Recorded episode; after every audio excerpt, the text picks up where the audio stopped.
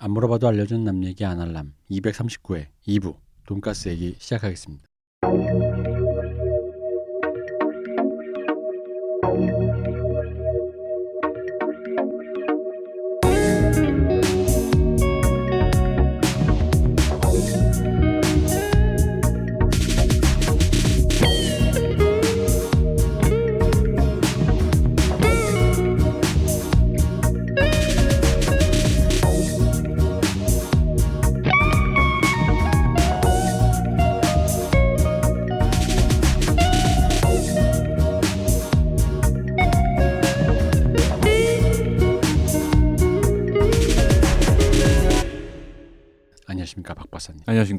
안녕하십니까. 박 변호사님. 안녕하세요.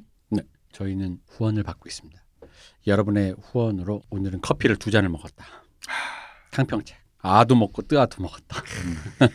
그렇게 되었습니다. 약간 flex를 해봤습니다. 냉면을 대신 커피라도 두 잔 먹자. 네. 음. 네. 여러분의 후원 너무 감사드리고요. 저희가 시간이 없어서 바로 진행하겠습니다. 네. 그래서 돈가스는 결국 어, 일본에 의해서 받아들인 어떤 문화, 아 이것도 웃긴데. 자, 네. 미 국, 에 의해서 네. 또 이제 받아들인 식재료와 식문화, 네. 그리고 세 번째 사람입니다. 그러니까 미국의 식재료 얘기랑 식문화 얘기를 했던 거잖아요. 식재료로서 이제 폭찹 고기와 뭐 네. 기름과 밀가루, 그다음에 식문화로서 경양식집. 음. 그러니까 얘는 세 번째 사람입니다. 실제로 어, 한국 돈가스 1세대들의 인터뷰 이런 걸 보면요. 미군 부대 출신이나 아니면 거기서 배웠다는 얘기들이 되게 많습니다. 음. 도남동 온달 왕돈가스를 운영하는 홍성운의 94년 인터뷰를 보면 어릴 적 먹었던 미국식 돈가스를 표방한다. 아. 그리고 미군 부대 앞에서 시작한 경양식집, 한미식당, 아메리칸 뭐 이런 것들도 있고요. 그리고 또 제가 볼 때 가장 결정적인 증거라고 생각했던 게 한국의 그 1세대 일본식 돈가스 갖고 오신 게 있어요. 그 저기 신사동 한성 돈가스도 있고 네. 명동 돈가스가 네, 제일 명동 유명하죠. 돈가스. 그 이- 지난 녹음에서 그 얘기했던 그 네네. 걸그룹 니주의 거기부터 시작했던 그 그렇죠. 뉴 뉴 스타 호텔이었나? 아무튼 그, 예. 의인 어쨌든 예, 예, 의인. 화재 사건. 예. 음. 여기 이분의 인터뷰에 뭐라고 써 있냐면 널쩍하고 얇게 튀긴 돈가스는 한국 전쟁 이후 미군을 통해 전해졌다고 합니다. 도톰한 일본식 돈가스는 1880년대에 이미 일본인을 통해 소개된 적이 있지만 거짓입니다. 음. 이분도 잘 모르시는 거죠. 왜냐하면 그때는 일본인 돈가스 없었습니다. 음. 우리의 입맛에 맞지 않아 대중화에는 실패했다고 합니다. 일단 도톰하지도 않았습니다. 음. 어쨌든 간에 이렇게 인식을 하고 계신 거예요. 음. 그로부터 100년 그게 그게 몇 년도 인터뷰라고요?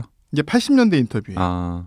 그로부터 100년 뒤 새로운 맛을 찾는 사람들의 욕구가 커지면서 일본식 돈가스를 제공하는 명동 돈가스가 인기를 끌게 됩니다. 이렇게 인터뷰랑 지금 홈페이지에 자기 소개 글이 돼 있어요. 음. 즉이 일본 돈가스 역사에 대해서는 정확히 모르시지만 확실한 건 약간 약간 반은 비하처럼 음. 일반적으로 우리가 아는 그 돈가스는 일본계 정통 일본식이 아니라 미국에서 온 거다. 음. 이렇게 그- 얘기를 하고 있죠. 그 명동 돈가스는 되게 웃긴 게 이거 일종의 여혐인데 우리 제 어릴 때요 선배님들이죠 한 80년대 학번이나 한 70년대 후반 고근처 학번 대학생들이 소개팅을 하면 조금 flex를 하려면 거기 간다. 어, 음. 명동 돈가스를? 어, 명동 아, 돈가스. 그래요? 어. 그러니까 좀 팬시하고 좀 값도 나가고 괜찮은 아. 곳인가 명동 돈가스가. 근데 이게 소개팅 나가면 흔히 나오는 얘기 있잖아요. 이것만 먹고 가더라. 아. 어. 그래서 명동 돈가스만 먹고 가는 그녀. 음. 약간 요 밈이 있었던 거야. 아, 어, 그러니까 그날 이렇게 열심히 준비를 했는데 아, 어, 명동 돈가스만 먹고 이제 가더라. 음. 어. 음식은 기억 안 나는데 그것만 먹고 가더라라는 그런 식의 거는 보- 들은 기억이 있는 것 같아요. 그죠. 네. 그러니까 그게 이제 계속 반복됐는데 우리 음. 윗세대에게는 꼭 집어서 그 얘기를 하더라고요. 왜냐면 음. 그때는 이제 그런 종류가 많지가 않으니까 음. 그때는 대표가 명동 돈가스였어요. 그 대학생 음. 형들이 소개팅을 해가지고 이제 명동 돈가스를 갔더니 뭐만 먹고 가더라. 약간 이런. 그래서 어릴 때는 명동 돈가스가 저희 집도 그렇게 돈가스를 어른들이 좋아하지 않으니까 그때는 뭐 어른들이 안 들어가면 못 가니까 뭐 대학생이 돼서야 이제 뭐 내 돈으로 뭘 어디 사 먹으러 가든가 하지.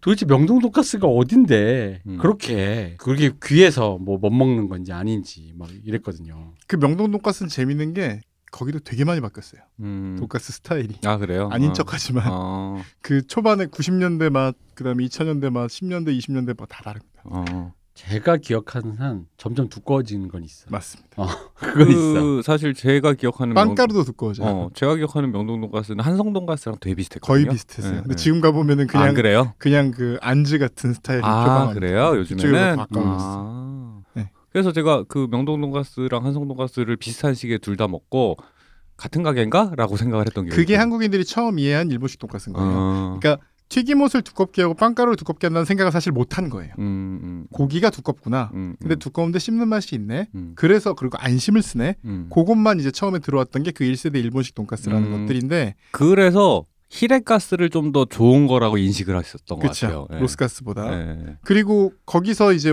그 다음에 그게 이제 90년 80년대 후반 90년대 초반 이럴 때잖아요. 음, 그리고 그 다음 세대에 왔던 것들이 그 왜 저 깨 갈아 먹고 음. 그뭐 허수아비라든가 아 허수아비. 그런 아, 집들. 허수아비 돈가스. 네. 아, 허수아비. 고등학교 때 많이 갔습니다. 네, 그런 가게들이 어. 이제 이제 일본에 가는 게 되게 쉬워진 거예요. 네, 90년대가 돼서. 네. 그래서 실제로 일본에 가서 거기서 무슨 막 대단한 명인의 고급집이 아니라 그냥 대중식당 네, 돈가스를 배워 와서 그 스타일 그대로 내는 거죠. 아, 허수아비 고등학교 때 제가 관심 있는 여학생과 가는 코스가 항상 허수아비였던 것 같아요. 아, 가가지고 이제 깨를 갈면은 약간 뭔가 좋은 데 온 것 같은 느낌? 네, 무슨 의미? 깨 갈아주고. 어, 네, 깨가 쏟아진다? 어, 아 이거 막, 참. 음. 로스가스, 히레가스. 네, 어, 뭐 히레가스 사주면 좀더 좋아하고 뭐 이런 거. 아, 말해놓고 보니까 되게 곽튜브 같네. 근데 그런데 보면 이제 양 원래 그 일본식 돈가스는 지금도 그렇고 거기도 그렇고 심지어 그 말했던 그 아까 그 이름 뭐였죠? 그 처음에 했다는 집? 아 렌가테이. 음. 렌가테이도 그런데 양배추 채를 쳐가지고 그거를 이제 곁들임 야채로 많이 나와요. 네, 그렇죠. 근데 우리나라 경양식집은 사실 그렇지 않아요. 우리나라 경양식집은 원래 옛날의 경양식집은 보통 더운 야채가 나왔어요. garnish 깎기라 그래서 그왜 이렇게 당근이나 이런 것들 이렇게 작게 깎아서 삶아서 이렇게 곁들여 나왔거든요. 아, 그게 이제 이제 통조림 야채로 또 대체가 되는 거고 음. 이제 당시에 나왔던 뭐 마카로니, 콘샐러드, 더운 네. 야채 이런 것들이 마카로니 기억나요? 네. 그거 다 이제 미군 부대에서 가장 흔하게 나오는 그러니까 음. 미군의 급식에서 제일 흔하게 나오는 음식들인 거죠. 음. 그리고 거기다가 fruits 칵테일, baked 아 맞아, 예, 그것도 baked bean fruits 칵테일까지 기억나. 그다음에 아. 옥수수 통조림까지. 예, 이게 되게 제일 어떤 흔한 미국 식 재료예요. 사실 이런 것들 태반이 부대찌개도 들어가죠. 그렇죠. baked 예. beans 들어가고 음. 통조림도 음. 종종 들어. fruits 칵테일은 잘 안 들어가지만 음, 음. 나머지 들어가는 그 음식들로 이제 완성이 된 거고요. 그래서 근데 이제 돈가스 집이 이렇게 많았는데 미군 부대 영향 우리 생각보다 미군 부대 되게 컸고요. 음. 거기서 식당 주방장은 아니라도 식당에서 일하는 한국인들은 되게 많았습니다. 음. 거기를 거쳐간 사람들이 되게 많았기 때문에 그 미군 부대에서 일했다는 게 그러니까 군무원도 엄청나게 많았어요. 음. 정말 어느 동네에나 미군 아줌마가 있었을 정도로 미군 부대 영향력이 크고 음. 다 떠나서 그냥 채널이 다섯 개밖에 없던 시절에 2번에서 AFK이 나오던 나라잖아요, 우리나라가. 그치. 예. 정말 KBS 1, 2, MBC, EBS 네 개밖에 없었는데 예. AFK이 나오던 나라예요. 예. 그러니까 그 정도로 미군의 영향력이 컸고 거기서 일했던 나왔던 사람들이 되게 많았고 그 사람들이 이제 돈가스와 돈가스 소스를 이제 만들어내기 시작해서 예. 이것이 이, 이 인적 구성 때문에 경양식 그리고 한국식 돈가스가 생겨나기 시작합니다. 음. 한국식 돈가스를 저는 일본식 돈가스보다 재밌다고 보는 이유가 소스가 다양해요. 음. 소스 진짜 다양하지 않아요? 그런가요? 소스가 음. 엄청 브, 보세요. 올리는 소스가 어떤 맛도 있냐면 되게 브라운 소스 같고 하이라이스 그 해시라이스에 네. 있는 그런 소스도 있어요. 예. 반면에 완전 단 것도 있고 음. 새콤달콤한 것도 있죠. 막 네. 과일 갈아 넣었다 그러고. 그 다음에 진짜 그 우스터 소스처럼 약간 진하고 약간 맛 강한 그런 소스를 하는 음. 데도 있고 부드러운 데도 있고 음. 되게 여러 가지 있어요. 심지어 요즘엔 매운 데도 있고. 음, 그쵸. 예. 그 소스가 너무나 다양한데 일본식 돈가스는 소스가 되게 단조롭죠. 우스터 음. 소스와 그 약간의 변형밖에 없고. 음. 그 우리나라 돈가스가 저는 재밌다고 보는 이유가 일본식 돈가스는 뭐가 잘한 거고 뭐가 못한 건지가 되게 명확해요. 음. 잘 튀겼다 못 튀겼다 뭐 이런 게 되게 명확해요. 그러니까 점수가 1점부터 100점까지 매길 수가 있는데 우리나라 돈가스는 스타일이 워낙 다양해서 음. 그 스타일 어, 뭘 취하냐에 따라서 굉장히 그러니까 방향이 달라져서 일괄적으로 비교하기 힘든 여러 가지 음식 같은 느낌을 주거든요. 음.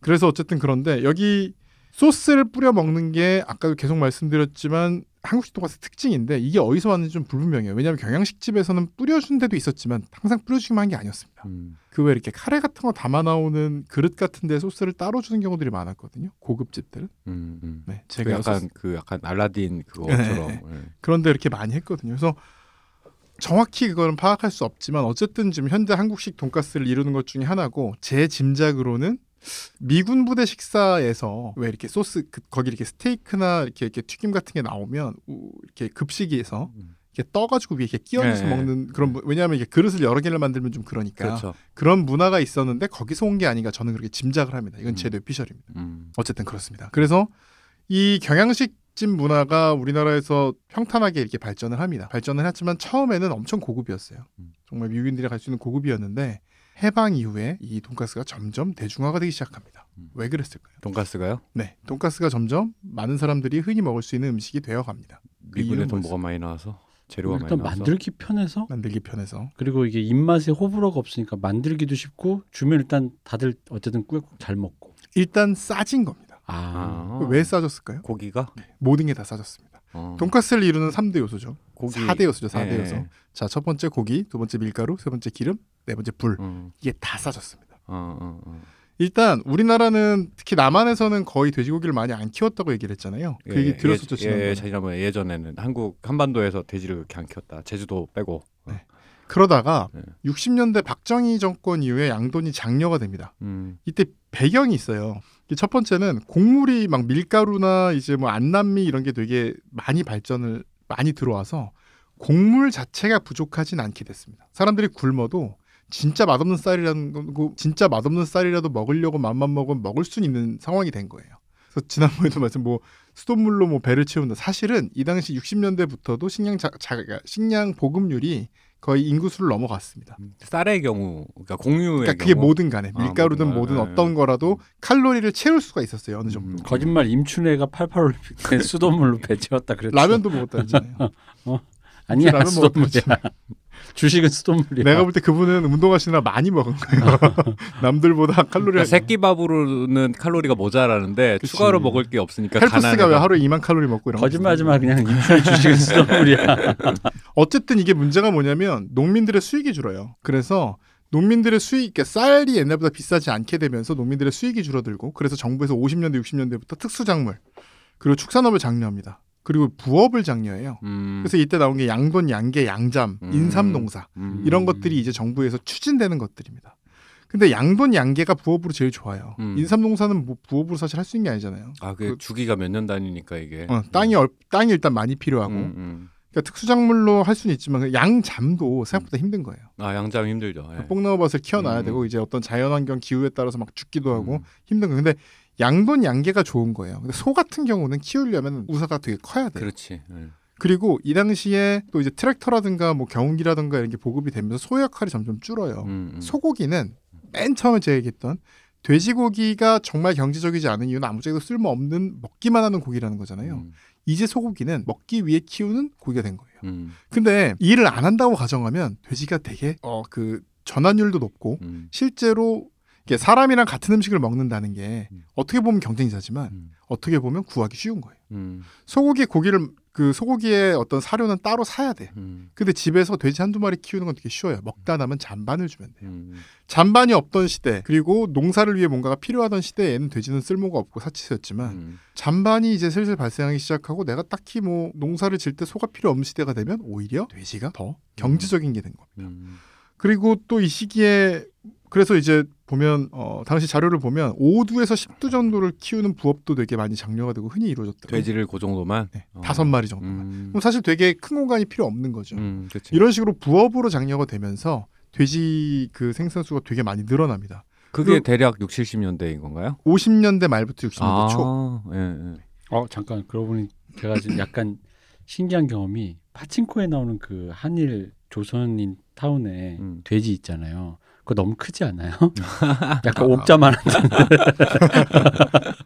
돼지가 저렇게 컸나? 약간 그랬거든. 어 그래요? 옛날 제주도 돼지는 지금 우리가 아는 그 버크셔 돼지보다 훨씬 작습니다. 음. 그러니까 반 옛날에 훨씬 사이즈. 더 작고 지금이 많이 커진 거 아니에요? 많이 커진 겁니다. 어 근데 그게 그 빨치구나 돼지 너무 커가지고 그때 내 품종을 재현할 수 없었나 보지. 어. 예.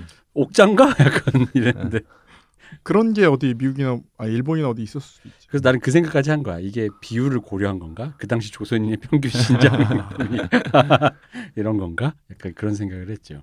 그래서 60년대에는 극단적으로 축산 장려 정책을 펴서 목표 가축 두수를 음, 지자체마다 둬요. 음, 그래서 이렇게 되면 또 문제가 뭐냐면 이제 사료 풍기가 일어납니다.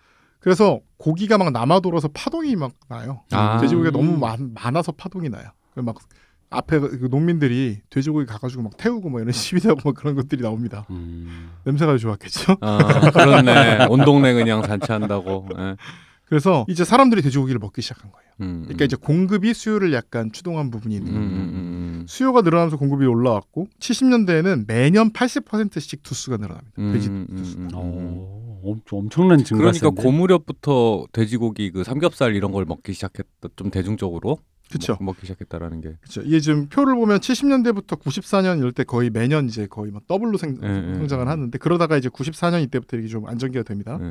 네. 근데 이제 삼겹살이 그때 고안이 됐어요. 근데 네. 원래 삼겹 이게 또 이제 그때 황교익 씨가 네. 문제 됐던 게 네. 네. 이 삼겹살이라는 게 일본에 수출하고 안심 등심이 좋은 고기라 수출하고 남은 걸 먹었다. 지난 시간에 좀 말씀 좀 드렸었죠. 근데 네. 그 얘기인데 이게 보면 34년 동아일보에 보면 도야지고기의 맛으로 말하면 뒤 넓적다리와 배 사이에 있는 새겹살이 제일 맛이 있고 그 다음으로 목덜미살이 맛이 있다 이렇게 써 있어요. 음, 근데 조금 애매한 게 뒤 넓적다리와 배 사이에 있는 살은 새겹살 삼겹살이 아니에요. 음. 좀 애매하죠. 뒤 넓적다리랑 배 사이에 있는 거. 그러니까 네. 어, 어. 정확히 그보다 조금 더 배 쪽으로 와야 그죠. 삼겹살입니다. 예, 예. 근데 어쨌든 새겹살이라고 하는 걸 보면 비슷한 부위라고 하는 경우가 더 많아요. 예, 예. 그리고 그 뒤에 이제 목덜미살이라고 하는 건 지금 현대 한국인의 두가 선호잖아요. 음, 음. 삼겹살 목살. 음, 그 음. 뒤다리 그거는 요즘에 말하는 그 후지 얘기하는 건가요? 아니 이건 그 그거보다도 뒷다리, 앞에 배에서 어. 뒷다리 사이라고 하니까 하복부 정도. 그러니까 하복부죠 하복. 음. 근데 거기 살을 뭐라고 하는지 잘 모르겠는데 어쨌든 우리가 음. 아는 삼겹살은 좀 더 이게 윗배살에 더 가깝습니다. 음. 근데 어쨌든 뭐 그게 이제 사실 기자가 당시에 모든 걸 이제 뭐 인터넷 있고 이런 시대가 아니라서 음, 음. 조금 이게 약간 잘못 썼을 수도 있어요. 어쨌든 이게 이때 세겹살이라는 표현이 처음 나오는데 이때 이제 이 말들이 나오 좀 확실한 건 어쨌든 삼겹살 내지 뱃살들을 뱃살을 한국인들이 제일 좋아했던 게 음, 음. 맞지만 당시에는 삼겹살을 구워 먹는 문화는 딱히 없었습니다. 그러다가 60년대 돼지고기 소비가 늘어나는데 국물을 내거나 요리에 사용엔 좀 불리한 점들이 많았어요. 음, 음. 그래서 로스 구이로 먹는 방법이 고안됐고 음. 연탄불에 고기를 구워 먹는 방식이 고안됐습니다. 그, 그, 예를 들어서 옛날에 이제 80년대, 90년대 TV 드라마 보면 탄광촌 배경 이런 거 나오면은 네네. 목 떼뺏긴다고 돼지고기 기름 많은 거 일부러 음, 음, 먹는다라든가 그리고 아프면, 그러니까 나 아직도 기억나는 게 시골에서 주인공이 아파서 여동생이 돼지고기를 연탄불에다 구워주는데 이제 연기니까 좀 고기가 타도 대살하잖아. 음. 엄마가 보면 아이고 저 고기 다 탄다라고 했던 게 나 아직도 기억이 나거든요. 저 음. 어릴 때 봤던. 그러니까 약간 뭐라 해야 되지?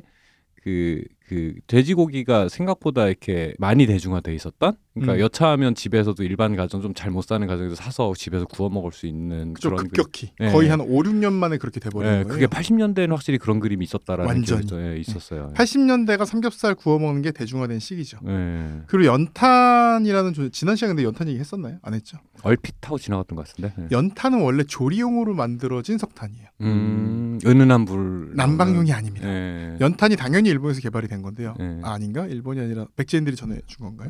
아, 그렇죠. 도레인들이. 네. 그거- 그래야지 도자기로 야요인들이 도자기고 연탄으로 만든.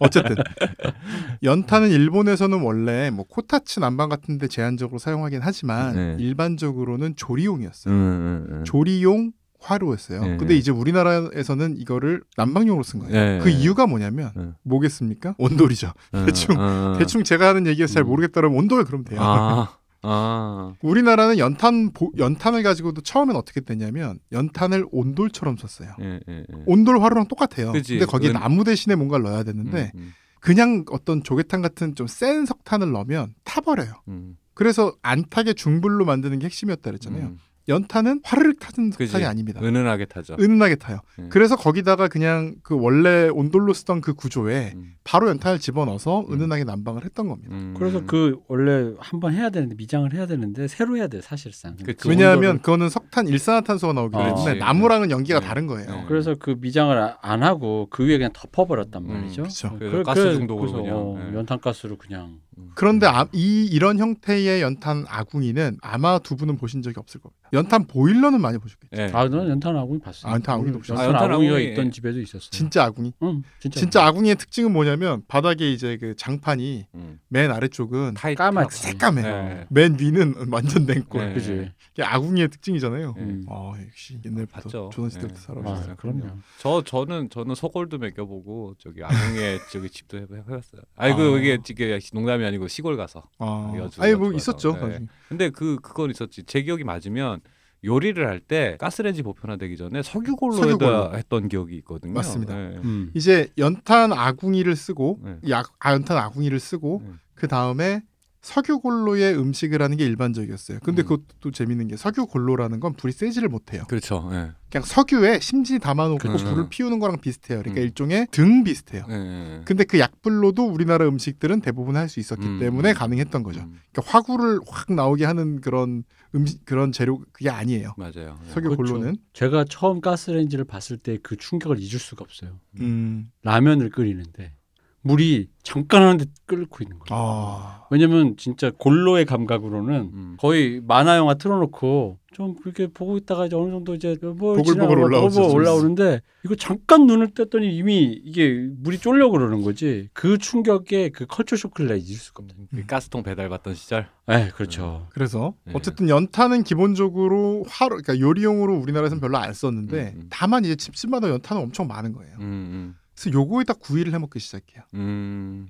그 슬레이트도 올렸겠지만 아. 주로 이제 석쇠 같은 거에 올려서 음. 연탄은 원- 애초에 조리용이기 때문에 그게 적합해요. 음. 뭐 저기 어디 캠핑이나 펜션 같은 데 가셔서 연탄으로 구워 먹는 건 거의 없습니다, 요즘엔. 네, 거의 다 그렇죠. 수출 먹고 아니면 번개탄을 쓰죠.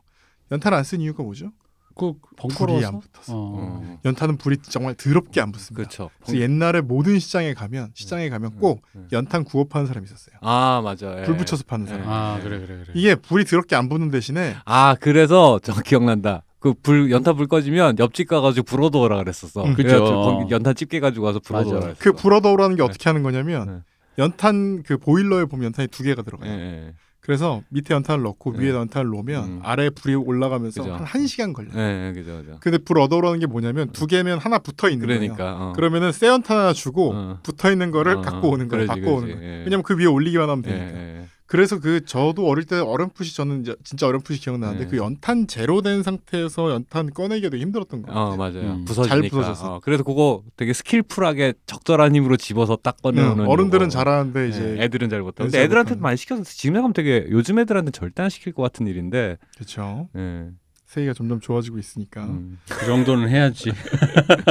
그래서 삼겹살 일본에선 삼겹살이라고 그러면 예. 삼겹살 부위를 포크 벨리를 구워 먹는 거라고 생각하지 않아요. 음. 일본에서 삼겹살이라는 요리 이름을 많이 쓰거든요. 예, 예. 얘들은 어떻게 생각하냐면 어, 상추, 깻잎 그 위에 돼지고기를 얹고 쌈장과 마늘과 밥을 넣고 싸 먹는 음식. 그러니까 야채 야채 고기 쌈이라고 생각해요. 삼겹살. 아 삼 일본에서 예. 삼겹살 음식을 많이 먹는데 우리는 음. 삼겹살이 부위잖아요. 예 그렇죠 근데 얘네들은 요리라고 생각하는 음, 거예요. 음, 음. 왜냐하면 야채 쌈이 야채 쌈이 독립적인 요리인 거예요. 음. 근데 우리나라에서는 야채 쌈은 독립적인 요리가 아니라 음. 거의 진짜 고려 시대부터 고구려 시대부터 한국은 그냥 먹으면 밥 옆에 된장이랑 무조건 그냥 야채 쌈은 무조건 같이 가는 거예요. 무조건. 음, 음, 음. 그러니까 이거는 기본인 거예요. 김치가 있는 거랑 똑같은 거예요. 음. 김치라는 김치찌개는 있지만 김치라는 요리가 딱히 없는 거랑 같아요. 음, 음, 뭐 비슷하면 일본에서 커, 아 인도에서 커리 같은 음. 얘기. 음. 인도에는 카레라는 음식이 없거든요. 그런 것처럼 그런 거 비슷한 겁니다. 그래서 결국 연탄에 고기를 구워서 혹은 어떤 수세다 고기를 음. 구워서 직화 직화로 구워서 거기를 이제 야채쌈에 같이 먹는 음식 음. 이런 삼겹살이라는 음식이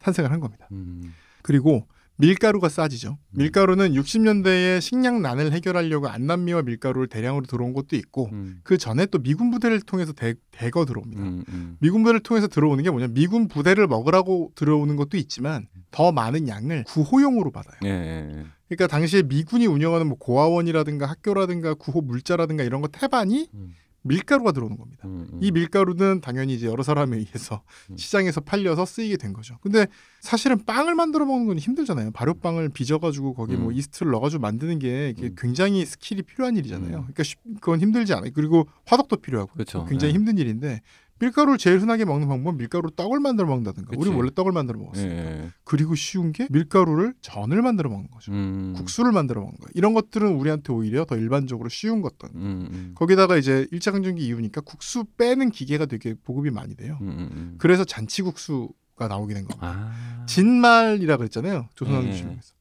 그래서 진가루 그 흔한 굉장히 귀한 가루였는데 이건 잔치국수라고 하는 이유는 잔칫날에나 먹을 수 있는 거라서 잔치국수였는데 음. 이게 이제는 흔하게 된 겁니다. 음, 떡볶이가 이제 밀떡볶이 같은 게 미군 부대에서 보- 그 풀린 밀 때문에 그랬다라는. 얘기도 그리고- 많이 듣긴 했죠. 그렇죠. 그리고 이제 박정희 시대 때 굉장히 혼분식 장려를 내요. 아 그렇죠 분식. 예. 그래서 저는 뭐 대통령 아실지도 모르겠어요. 근데 그런 옛날 뭐 이- 무슨 이원수 아동문학범이 되게 많이 나온 얘기가 왜 밥 까보라 그래서 음. 쌀이 많으면 선생님이 막 손바닥 때리고 이런 얘기 아, 어 그렇죠. 맞아. 어, 있어 그거 있었어. 있었어. 어, 보리와 예. 조와 뭐나 기억나요. 그죠? 어, 그거 그 80년대까지도 그랬어요. 어, 있었어요, 어. 있었어요. 아니, 90년대까지만 해도 네. 그 과자 봉지에 혼무식 장려라고 써 있었어요. 그 예. 마크가 있어요, 약간. 아니 그 학교에서 그렇게 그걸 장려가 아니라 그 강제지. 아. 그래가지고 왜냐면은 그, 그 각자 집에 다 취향이 있으니까 근데 이제 옛날엔 쌀밥이 귀하다고 생각했으니까 사정이 여- 풀리면 애를 키우는 집에서도 쌀밥을 먹고 싶은 거야. 음. 우리 아들도 그러니까 좋은 거니까 좋은 건 먹이고 싶을 거 아니에요. 그쌀 요즘은 안 그렇지만 혼분식이 훨씬 더그 뭐랄까 그런 좋은 거지. 이렇게 잡곡밥이. 근데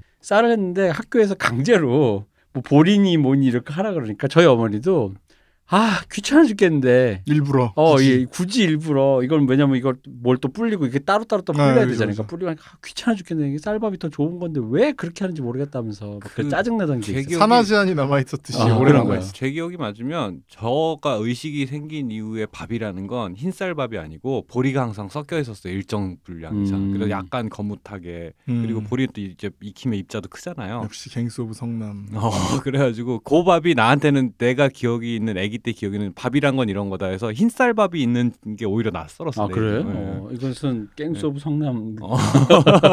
감성인데. 하여튼 그랬습니다 어. 예, 예. 그냥 그래요. 저희 어머니도 그래서 짜증을 내신 적이 있었어요. 강제해서 검사를 했나는 정확하게 기억 안 나고 다들 섞어 먹긴 했었어요 혼분식이 무슨 뜻인지 아시죠? 예, 예, 예. 혼식은 잡곡, 잡곡. 음. 분식은 음. 말 그대로 분식. 그러니까 밀가루를 얘기하는 거거든요. 음. 그래서 뭐 당시에 이제 찾아보면 하루 한 끼 빵 먹기 운동이라든가 그것까진 기억이 없다. 어 60년대에 그런 게 네, 다 네, 이루어집니다. 네. 그러니까 분식 과자에도 왜 되게 오랫동안 혼- 네. 분식 장려 뭐 분식 분식이 뭐 국가 뭐 나라 사랑 이런 식으로 많이 써 있었어요. 음, 그 이유가 과자도 일종의 그런 대용식으로서 음, 음, 귀한 쌀을 대신할 수 있는 것으로서 나타난 거죠. 음. 그리고 이제 미- 막걸리 같은 경우도 원래는 미- 쌀막걸리가 금지됐었어요 60년대. 어, 예, 예. 쌀막걸리가 금지된 처음에는 근데 원래 사람들이 남아 있는 감각으로는 막걸리는 쌀로 만들어야 되는 거예요. 예. 그래서 처음에는 20 맨 처음에는 80% 쌀을 쓸 수 있게 해줬고 그 다음에 20%, 그 다음에 아예 금지했습니다. 음. 그래서 이거 재밌는 게 제가 기억하는 한 거의 최초의 레트로였던 게 뭐였냐면 80년대 중후반인가 어째인가 그 직장인들 식문화 중에 그 꽁보리밥이 유행하던 적이 있어요. 맞아 맞아 맞아요. 맞아. 예. 저도 그- 먹었어요. 왜냐면 꽁보리밥은 가난의 상징이고 음. 흰쌀밥이 부의 상징이니까 이제 다들 흰쌀밥 음. 먹을 때라서 꽁보리 안 먹는데 맞아, 맞아. 이제 먹을 이제 때. 이게 맛으로 이제 주로 꽁보리를 무슨 칼국수집. 그죠 어. 그런데 돌아온 거야. 아 기억나다. 그 약간 김영삼 대통령 되면서 칼국수 유행하고 아. 이럴 때 아. 그거 조금 전 하여튼 그래서 전, 꽁- 예. 꽁보리밥은 보리만 하면 좀 색깔이 시커멓단 말이에요. 예. 어, 그게 섞지 않은 네. 거야. 근데 그거를 이제 직장인들 사이에 맞아 맞아. 이렇게 막 하면서 근데 이제 웃긴 건 이제 그런 얘기가 도는 거지. 직장인들이 점심 때 꽁보리밥 먹고 이게 알잖아. 이게 보리밥을 먹으면 어, 약간 방구가 많이 방구가 많이 나와요. 나오잖아요. 음. 그런 직장인의 어떤 사무실에 진 풍경이. 그럼 이제 저희 어머니 아버지 같은 사람들은 왜 저 돈 주고 저걸 처먹고 있냐. 그러니까 그러니까 어른들 저희 어머니도 그랬어요. 왜 저 돈을 줄여서 왜 아, 굳이 그래요? 돈으로 꽁보리밥을 사 먹는 거지? 그러니까. 저는 주기적으로 한 번씩 꽁보리밥을 먹었어요. 그 음. 아버지가 좋아해서 그냥. 저희 아버지는 무조건 흰쌀밥만 좋아했어. 요아 그렇구나. 어릴 때 너무 그 네. 쌀을 못 먹었던 아, 경험 이런 게 있다고. 그렇구나. 그냥 그냥 잊을만 하면 한 번씩 이렇게 밥을 어, 이게 왜 오늘도 왔구나 그날이 해서 꽁보리밥에 그냥. 그래서 네. 저는 한 진짜 어 뭐 한 2000년대 초반까지만 해도 어머니가 밥을 두 종류를 하셔서 흰쌀밥은 아버지 드리고 나머지는 뭐 보리 이런 거 섞인 거는 네. 어, 저랑 어머니 먹고 그랬어요. 아 그러셨구나. 아. 그래서 흰쌀밥보다는 저는 보리가 섞인 밥이 좀 더 제 눈엔 익- 익숙하긴 해요. 아, 네. 위에 뜨잖아요 이렇게. 음. 밑엔 쌀이고 위에 그쵸. 이렇게, 네. 이렇게 가벼워서 이렇게 뜨잖아요. 한번 물어봐야겠다. 내 기억이 맞으면 보리가 좀 싸서 쌀이랑 섞어서 먹는다라는 식으로 얘기했던 기억이 있는데 너무 어릴 때라 한번 물어봐야겠다. 아 그죠 보리가 훨씬 쌌으니까. 네. 음. 그거는 뭐 조선시도 마찬가지. 네, 네, 네. 어쨌든 이렇게 이제 경양식집 이게 돼지고기가 싸지고 밀가루가 싸지고 또 기름이 싸졌죠. 음. 기름이 뭐냐면 1940년대에 우리나라에서도 이제 해방 이후에 음. 1940년대부터 기름을 생산하기 시작합니다. 동방유업에서 콩기름을 생산하기 시작. 아 음. 동방 네. 표. 해표. 음. 그러니까 여기도 되게 전통의 집인 거죠. 그죠. 여기서 이제 핵산 추출법을 배워 와서 음. 그걸로 이제 공장에서 콩기름을 생산하기 시작하고 그리고 우리나라에도 금방 금방 쇼트닝. 음. 쇼트닝이 뭔지 아시죠? 뭔가요? 그, 그 과자 만들 때 넣는 그런 거예요. 아, 쇼트닝이 뭐냐면 네. 쇼트닝은 나 쇼스트닝이랑 이스트랑 헷갈려요. 왠지 그런 기분이야. 이스트는 그냥 효모라고 보시면 음. 돼요. 네. 효모균을 네. 음. 말려놓은 걸 이스트라고 음. 하고요. 그 베이킹 파우더는 탄산수 나트륨으로 그냥 음. 기계적으로 부풀리는 거고 이스트는 그게 균이에요. 네. 말린 균이고. 근데 이제 쇼트닝은 뭐냐면 기름인데 동물성 기름을 원래 쇼트닝이라고 그래요. 음. 돼지 기름도 쇼트닝이라고 그래요. 근데 일반적으로 우리가 쇼트닝이라고 얘기하면 뭐냐면 식물이나 다른 재료로 동물성 기름의 맛을 낸 거. 아. 즉 트랜스화 시킨 지방을 쇼트닝이라고 많이 불렀습니다. 마가린? 마가린은 이제 생선 기름이나 이런 걸 가지고 이렇게 완전히 굳힌 거고 음. 쇼트닝은 어떻게 생겼냐면 그 딱 돼지 기름처럼 하얘요. 음. 하얀데 이걸로 만들어야 튀김의 진짜 맛이 나와요. 옛날에 짜장면 다 쇼트닝으로 만들었고 음. 뭐왜 튀김이 옛날 맛이 아니다라고 얘기하는 거 다 쇼트닝을 써서 어. 그 라드하고는 다른. 라드 그러니까 인공 라드라고 보시면 돼요. 아. 인공 라드라고 보시면 아니 근데 뭐 과자나 이런 거 할 때 쇼트닝으로 뭘 해가지고 몸에 안 좋다 뭐 이런 식의 그러니까 문구를- 트랜스 지방이니까. 아 그래서 그랬구나 트랜스 지방이 안 좋다는 얘기가 2003년 2002년에만 해도 한국 사람들 아무도 몰랐어요. 그렇죠 당연히 모르지 그걸 왜 제가 기억나냐면 네, 그때 네. 쓰레기 만두 사건이 있었거든요. 음, 음. 근데 제가 그때 합리적으로 생각해서 좀 이상한 거예요. 네. 정말로 사람 그 만, 만두 공장 한 개의 일탈이 아니라 네. 다양한 만두 공장에서 쓰레기를 일부러 집어넣었을 리가 있냐? 음, 좀 음. 이상하잖아요. 네. 좀 너무 그 이상해가지고 좀 제가 아니 좀 알아보자. 음, 뭐 음. 그런 글 썼다가 막 댓글이 막 2천 개 달렸거든요. 음. 그런 일이 있었는데 음. 그때 제가 되게 다양한 식품에 대한 지식을 알게 됐어요. 네. 댓글을 통해서. 네. 근데 그때 어떤 사람이 영국에서는 요즘에 음. 트랜스 지방이라는 게 문제다. 한국에서도 좀 있으면 말이 나올 거다. 음, 불포화 지방산, 뭐 포화 지방산 이게 음. 중요한 게 아니다. 음. 트랜스 얘기 나오면 이제 그런 얘기 다 없어질 거다. 쓰레기 만두 뭐다 필요 없다. 이런 얘기를 누가 써놔서 네. 그래서 찾아봤는데 뭐 이게 뭐지 막 그랬던 게거든요. 트랜스 지방이라는 게 딴 게 아니라 원래는 액체잖아요. 상온에서 액체인 지방에 수소를 첨가하는 거예요. 음. 수소를 첨가해서 트랜스 지방으로 만들면 이제 상온에서 굳은 지방이 되는 거예요. 음. 근데 이렇게 하면 장점이 뭐냐면 튀겼을 때 음. 더 바삭해지는 거예요. 음, 음, 음, 음. 그 실제로 올리브유나 이런 것도 열에서 한번 튀기잖아요. 이게 좀 이렇게 덜어진다 그러잖아요. 음. 튀기다 열을 가하면 트랜스 지방이 그 많이 생성이 돼요. 네, 그러니까 자연 상태, 그러니까 일부러 수소 첨가를 하지 않더라도 그래서 어쨌든 이런 트랜스 지방이 형성이 됐는데 이 쇼트닝이 트랜스 지방만 있는 건 아니에요. 그러니까 그 쇼트닝 성분의 전체가 트랜스 지방인 건 아닌데 트랜스 지방이 되게 많이 포함이 돼 있었던 음, 지방이죠. 음. 마가린처럼. 음. 그 제가 헷갈렸던 게 그 과자 뒤에 성분 보면 다 그게 한 쇼트닝 팜유 이렇게 써 있어요. 음. 뭐 쇼트닝, 이스트 뭐 이렇게 다 써 있으니까 난 이게 다 그냥 그러니까 그 양과자 뭐 이런 종류 만들면 다 집어넣는 뭔가 이스트, 세트다. 쇼트닝, 이스트, 팜유, 어. 전분. 어, 맞아요. 음. 그러다 보니까 이게 그냥 뭐 양식 그런 빵 같은 거 만들려면 과자 만들면 이런 거다 한꺼번에 때는 이렇게 구분이 안 되고 음. 요즘 나오는 쇼트닝은 트랜스 지방을 그 이후에 이제 사후적으로 많이 제거를 하는데 어쨌든 요즘 많이 안 쓰여요. 음. 아 쇼트닝 자체가 요즘에는 네. 그래서 옛날 튀김이 옛날 맛 안 나는 쇼트닝 지금도 쇼트닝 냄새 딱 쇼트닝으로 튀긴 거 냄새 딱 맡으면 음. 바로 그냥 아. 옛날로 돌아갑니다. 잃어버린 시간을 찾아서 해서 예, 옛날 예를 들어서 시장에서 팔던 옛날 도너츠 그 맛이 요즘에는 그안 냄새. 나온다. 그게 미묘하게 다른 그 느낌이 고 거기서 그리고 좀 더 바삭한. 아.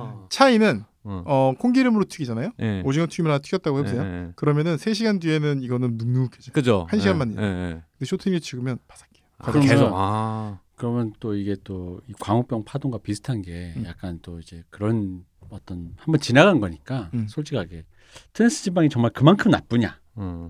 어, 연구 결과에 따르면 음. 점점 더 나쁜 걸로 밝혀지고 있습니다. 아, 점점 더? 나쁜 거. 네. 와. 연구가 하나 나오면 나올수록 아. 이건 정말 정말 나쁘다는 걸로. 아. 그러니까 그 전에 그러니까 90년대만 해도 미국도 네. 포화지방산 적게 먹고 불포화지방산 많이 먹으라는 얘기가 있었거든요. 아, 예, 예, 그런 얘기가 있었어요.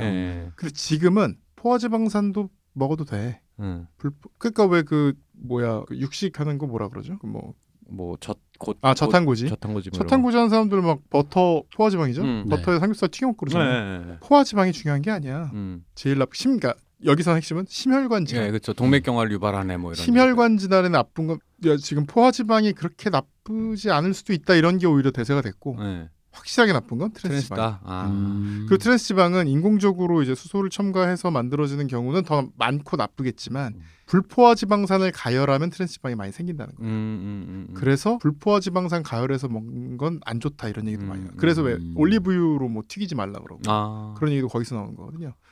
그런 얘기도 많이 나오고 어쨌든 트랜스 지방은 가면 갈수록 점점 더 안 좋은 걸로 돼서 미국에서는 이제 쇼트닝 자체를 제가 알기로 아예 불허했나 아니면은 음. 아예 다른 방식으로 만들어야 된다 음, 그럴, 그럴 음. 겁니다. 이게 점점 EU도 그렇고 미국도 그렇고 점점 기준이 높아져요. 음. 마가린, 쇼트닝 이런 거를 이제 포화지방산 비율을 점점 좀, 좀 낮추지 않으면 못- 못 팔게 그 기준이 음. 점점 아, 포화지방이래. 음. 트랜스지방산 트랜스지방, 비율을 네. 굉장히 낮추지 않으면은 못, 하, 못 팔게 바뀌고 있습니다. 음. 아니, 많은 얘기하니까. 갑자기? 궁금해서. 엄청 음. 맛있어. 이게 뭐냐면 가짜 라드라 그랬잖아요. 예, 예. 라드로 만들면 맛있는 거예요. 그럼요. 예. 왜냐하면 이것도 돼지 기름이든 소 기름이든 네. 소기름도 마찬가지입니다. 돼지 기름이든 소 기름은 상온에서 고체인 기름으로 튀겨야 식은 다음에도 그대로 바삭한 상태, 고체인 거 비슷한 상태를 유지할 수 있는 거죠. 예, 예. 그래서 그 쇼트닝도 되게 발전을 하고 어쨌든 그래서 이제 쇼트닝으로 밀가루 반죽을 입힌 돼지고기에 쇼트닝으로 튀기는 그 돈가스가 발전을 했고요. 음. 이제 급기야 80년대에 됩니다. 80년대가 되면 두 가지가 태- 탄생해요. 한국 돈가스의 한국만의 어떤 중요한 전통 두 가지가 탄생하는데 첫 번째는 기사식당 돈가스고 음. 두 번째는 냉동 돈가스입니다. 냉동 돈가스는 어떻게 생길 수 있었을까요? 뭐 때문에 이게 생길 수 있었을까요? 냉동? 그건 이제 유통이 일단 돼야 되는 거 아니에요? 그죠? 집집마다 냉장고가 들어. 아, 음. 집집마다 그지. 80년대가 돼서 냉장고 냉동실이 들어가게 되고 그래서 냉동 돈가스라는 게 가능해진 겁니다. 네, 그렇죠. 예. 집에서 보관할 수 있는. 예. 그리고 두 번째 기사 식당 돈가스가 또 생겼다 그랬잖아요. 예, 예. 기사 식당 돈가스가 발전을 하려면 아주 중요한 조건이 있어요. 택시가 많아야지. 저 기사가 많아요. 예. 음.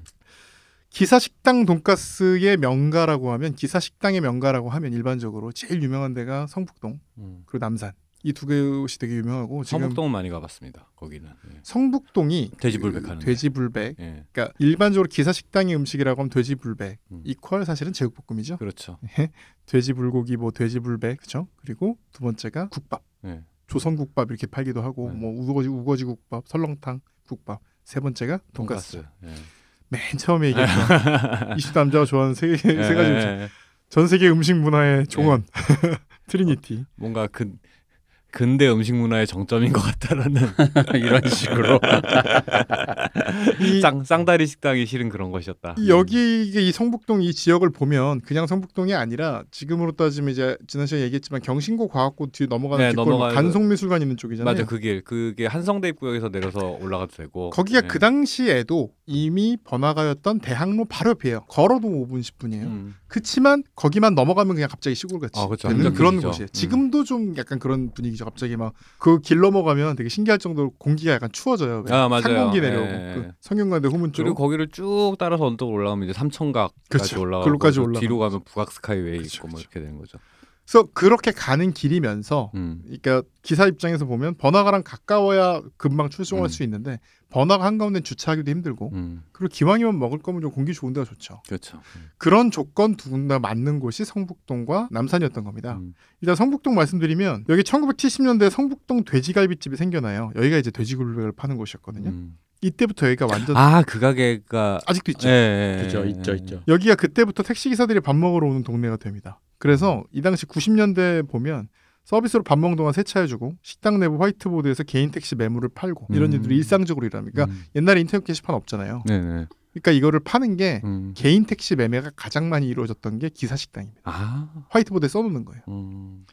그래서 70년대 근데 이제 이렇게까지 갑자기 돈가스가 이제 뭐 돼지불백이고 뭐고를 밀어내고 갑자기 기사식당이 왕좌가 된 이유는 그 전까지 경양식당에서 파는 미국 문화의 고급 문화로 여겨졌지만 음. 사실상 재료는 쌌기 때문에 음. 음. 음. 아까 맨 처음 얘기했잖아요 소비자들의 구매력이 올라오고 또 아까 아, 하나 들 얘기했다 뭐냐면 불이요 음. 음. 음. 이때 차이가 뭐냐면요 70년대 60년대 70년대를 거치면서 가스가 보급됩니다 그렇죠. 예. 석유골로를 집에서 쓰지만 업장에서는 이제 가스를 쓰던 시작이 되고 음. 80년대 중반이 되면 서울에선 LNG가 들어 그렇죠. LNG 그 음. 가스통 배달, 가스 배달. 가스 배달이 LPG 예, LPG인가? 네, 도시가스가 LNG 아, 도시가스가 80년대부터 있었다고요? 네, 80년대 중후반부터 시작됩니다. 음. 그래서 LPG만 해도 석유골로에 비해서 훨씬 싸요. 네. 근데 LNG가 들어오면 이거는 그냥 가격이 상대가 안 돼 버리는 거예요. 음. 그리고 편의성도 음. 음. 상대가 안 되게 되는 겁니다. 그리고 이제 양돈 이게 좀다 싸졌잖아요. 80년대가 되면 이- 사실 돈가스를 막 팔아먹을 수 있는 어떤 요, 여건이 딱 이제 형성이 된 거예요.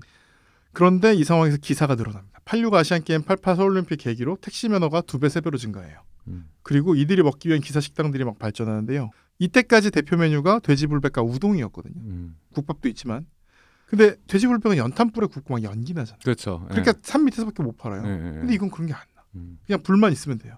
우동 아니고 가락국수 아니에요. 가락국수 맞습니다. 음. 근데 가락국수란 말이 우동이란 말을 순화하기 위해서 그렇죠. 나중에 나온 예, 말이고 아 근데 우- 저희 아버지가 계속 가락국수라고 표현하셨어요. 되게 옛날 사람인데도. 그러니까 음. 그게 이제 강남 스낵카의 중심은 음. 우동, 가락국수. 아. 고속도로 휴게소와 강남 스낵카는 가락국수. 그지 휴게소는 우동이지. 예. 성북동 이런 데서 파는 건 이제 스낵카는 그 음. 스낵카 실제로 기억나세요? 스낵카 왜 이렇게 버스 어, 안에다 그죠. 네. 기억나죠. 스낵카는 잘 지금 생각해 보면 조리 공간이 충분치 않아요. 네. 음. 그래서 막 돈가스를 튀겨 팔고 뭐 돼지 불백을 아. 하고 이럴 수 있는 공간이 그죠. 아니에요. 네. 제가 아직도 기억나는 게 저랑 아버지랑 작은 아버지랑 부산을 가는 길이었어요. 네. 기차를 타고 제 아버지 증언에 가면 옛날에는 역사에 잠깐 쉬잖아요. 네. 그게 되게 길었대 자기들 말로. 어 맞아요. 그 그릇 한, 우동 한 그릇 먹고 올 어, 시간이 바로 됐어요. 그 얘기를 음. 했어요. 가락국수 한 그릇 먹을 수 있다. 그러면서 갑자기 너 안 먹을래? 해서 저는 그때 입이 짧으니까 안 먹어 그랬더니 이제 자기 아버지가 삼촌이랑 작은 아버지랑 둘이 먹고 오겠대. 음. 갔더니 짧아져 가지고 나오자마자 입을 입천장을 뒤고 한 젓가락 먹고 뛰어오신 거야. 그래서 야 이럴 수가 있냐 이러면서 막 화를 냈던 음, 그 음. 80년대 초반에. 자, 좀 이따 서울역 그릴 얘기도 시간이 있으면 드릴 텐데 네, 네. 서울역 옛날에 새마을호에는 식당 칸이 다 있었대요. 음, 음, 근데 되게 비쌌어요. 음. 그 금액을 제가 찾아봤는데 음. 네. 그 지금 감각으로는 거의 바깥의 레스토랑 가격의 세네 배한 거예요. 어. 엄청 비싼 가격이었던 거예요. 그래서 음. 사실은 휴게소나 음. 역에서 먹는 거지 음. 식- 그 열차 안에서 먹는 건 옛날에도 비쌌고 음. 지금 저 지금은 그렇게 뭐 식당 칸 이제 코로나 때문에 다 없어지고 이렇- 이렇게 음, 음, 됐지만 지금 우리가 기억하는 식당 칸 KTX 이후에는 그렇게 비싸지 않았거든요. 음. 조금 비싸죠 조금. 음. 근데 그 전엔 정말 비쌌더라고요. 음. 그리고 주로 양식 막 이런 거. 아, 그렇, 음. 그랬겠죠. 이제 성북동에서 87년에 금왕 돈가스, 오박, 서울 돈가스, 오박사 돈가스가 같이 생깁니다. 음. 87년 되게 의미심장합니다. 86 아시안 게임, 88 서울 올림픽의 음. 중간. 그 가게 세 개 아직도 그, 그 과학고 뒤편 그 언덕 바지에 이렇게 세 개 아직도 이렇게 붙어 있는 그 가게들이 네 그리고 금왕 돈가스는 아래로 내려갔어요. 아 그랬나? 네, 예. 조금 아래로 내려가서 예. 주택 같은 데로. 예, 예. 지금 뭐 분위기 아주 좋아요. 예. 무슨 패밀리 레스토랑 같아요. 그러니까 거기 있고 그렇게 해서 그 따라서 성북동 가는 길 쭉 따라 올라가면은 거기 이제 쌍다리 그 불백집 있고 맛의 차이가 네. 있는데 금왕 돈가스는 소스가 되게 담백해요. 음. 약간 후추맛 많이 나고 음, 음. 담백하고 제가 볼 때는 그 경양식 돈가스 스타일을 되게 유지하고 있어요. 음. 기사식당 우리가 아는 기사식당 스타일보다는 음, 경양식 음. 스타일에 가까워 요 이렇게 음. 너무 얇지 않고 음. 저는 솔직히 완성도가 되게 높다고 생각하고 아 그래요. 어. 어, 오박사의 돈가스는 소스가 달아요. 음. 달고 그 돈가스 소스 맛도 많이 나고 음. 달고 그 튀김도 엄청 두꺼워요. 음. 그만으로 두껍지 않고. 음. 그래서 거기 오박사 돈가스가 사실 어른들이 제일 좋아해요. 음. 먹은 다음에 뭔가 먹었다 이런 느낌이 나는 집. 서울 돈가스가 되게 뭐라 그래야 되나 표준적인 맛? 서울 돈가스를 먹어보면 김밥 천국 이런 맛이 여기서 왔겠구나라는 걸 알 수 있어요. 그 음. 소스도 그러니까 그거보다 좀 더 완성도가 높은데 어쨌든 그 스타일이 딱 그래요. 그 딱 오박사와 금왕 중간적인 굴 두께와 대신에 그 고기는 제일 얇아요. 음. 크죠 대신 제일 크고. 그 다음에 그 소스가 되게 그렇게 막 오박사처럼 막 달고 이러지도 않고 금왕처럼 이렇게 수수하지도 않고 브라운 소스 맛에 그 돈가스 소스 맛에 살짝 단맛이 더해진 것 같은 맛이. 그 세 집이 다 특색이 있으니까 한번 저는 이제 하루에 다 먹고 왔는데 한번 가보시죠. 아마 제 기억이 맞으면 다 한 번씩은 가봤을 건데 제가 별 관심이 없어서 맛을 구분해서 기억을 못 하고 있을 것 같아요. 제 생각에는. 이 기사 식당 돈가스의 특징이 있는데요. 음. 첫 번째는 경양식 돈가스보다 더 얇게 펴니다. 똑같은 고기예요. 똑같은 등심 덩어리예요. 180g에서 150에서 180g짜리를 그거를 똑같은 거를 그대로 튀겨내면 일식 돈가스가 되고 음. 살짝 두드리면 경양식 돈가스가 되고 막 두드려서 음. 펴서 넓게 만들면 기사 식당 돈가스가 됩니다. 여기서 일단 빠르게 튀겨야 되는 거예요. 음. 얇아진 이유가 먹기도 좋고 튀기기도 좋은 거예요. 기사들은 아. 와가지고 일단 빨리 나와야 돼요. 음, 음. 그러니까 빠르게 튀기기 위해서 더 얇게 됐고 조금 더 굵은 빵가루를 씁니다. 좀 더 포만감을 주고 튀긴 느낌을 주려고요. 음. 그리고 기사식당 돈가스는 절대로 소스를 따로 내오지 않습니다. 음. 무조건- 자체가 번거로운 거예요. 그래서 가득 부어 나와요. 경양식 돈가스의 소스는 그렇게까지 맛이 연하지 않았어요. 음. 근데 부어 나오니까 맛이 점점 연해지는 거예요. 음. 그렇죠? 그리고 돈가스 양 자체가 되게 많아요. 음, 맞아요. 그리고 또 중요한 특징이 뭐냐면 느끼하잖아요. 네. 특히 기사 식당들 기사들이 운전하면서 속이 너무 더부룩하면 안 어, 가죠. 어. 그러니까 어떻게 나오냐면 깍두기, 김치, 풋고추, 쌈장, 풋고추. 아 풋고추. 그래 풋고추 음. 아 그래 예. 미역국, 음, 우거지국 음, 이런 것들이 같이 나옵니다. 그리고 여기는 술을 잘 안 팔아요. 음, 왜냐? 기사 식당이니까. 음, 팔더라도 뭐 소주만 파는 거예요. 음. 그리고 우거지 된장국, 선지국 이런 거. 말 그거 좀 말좀 말을 잠깐 트랜지션을 다시 해요.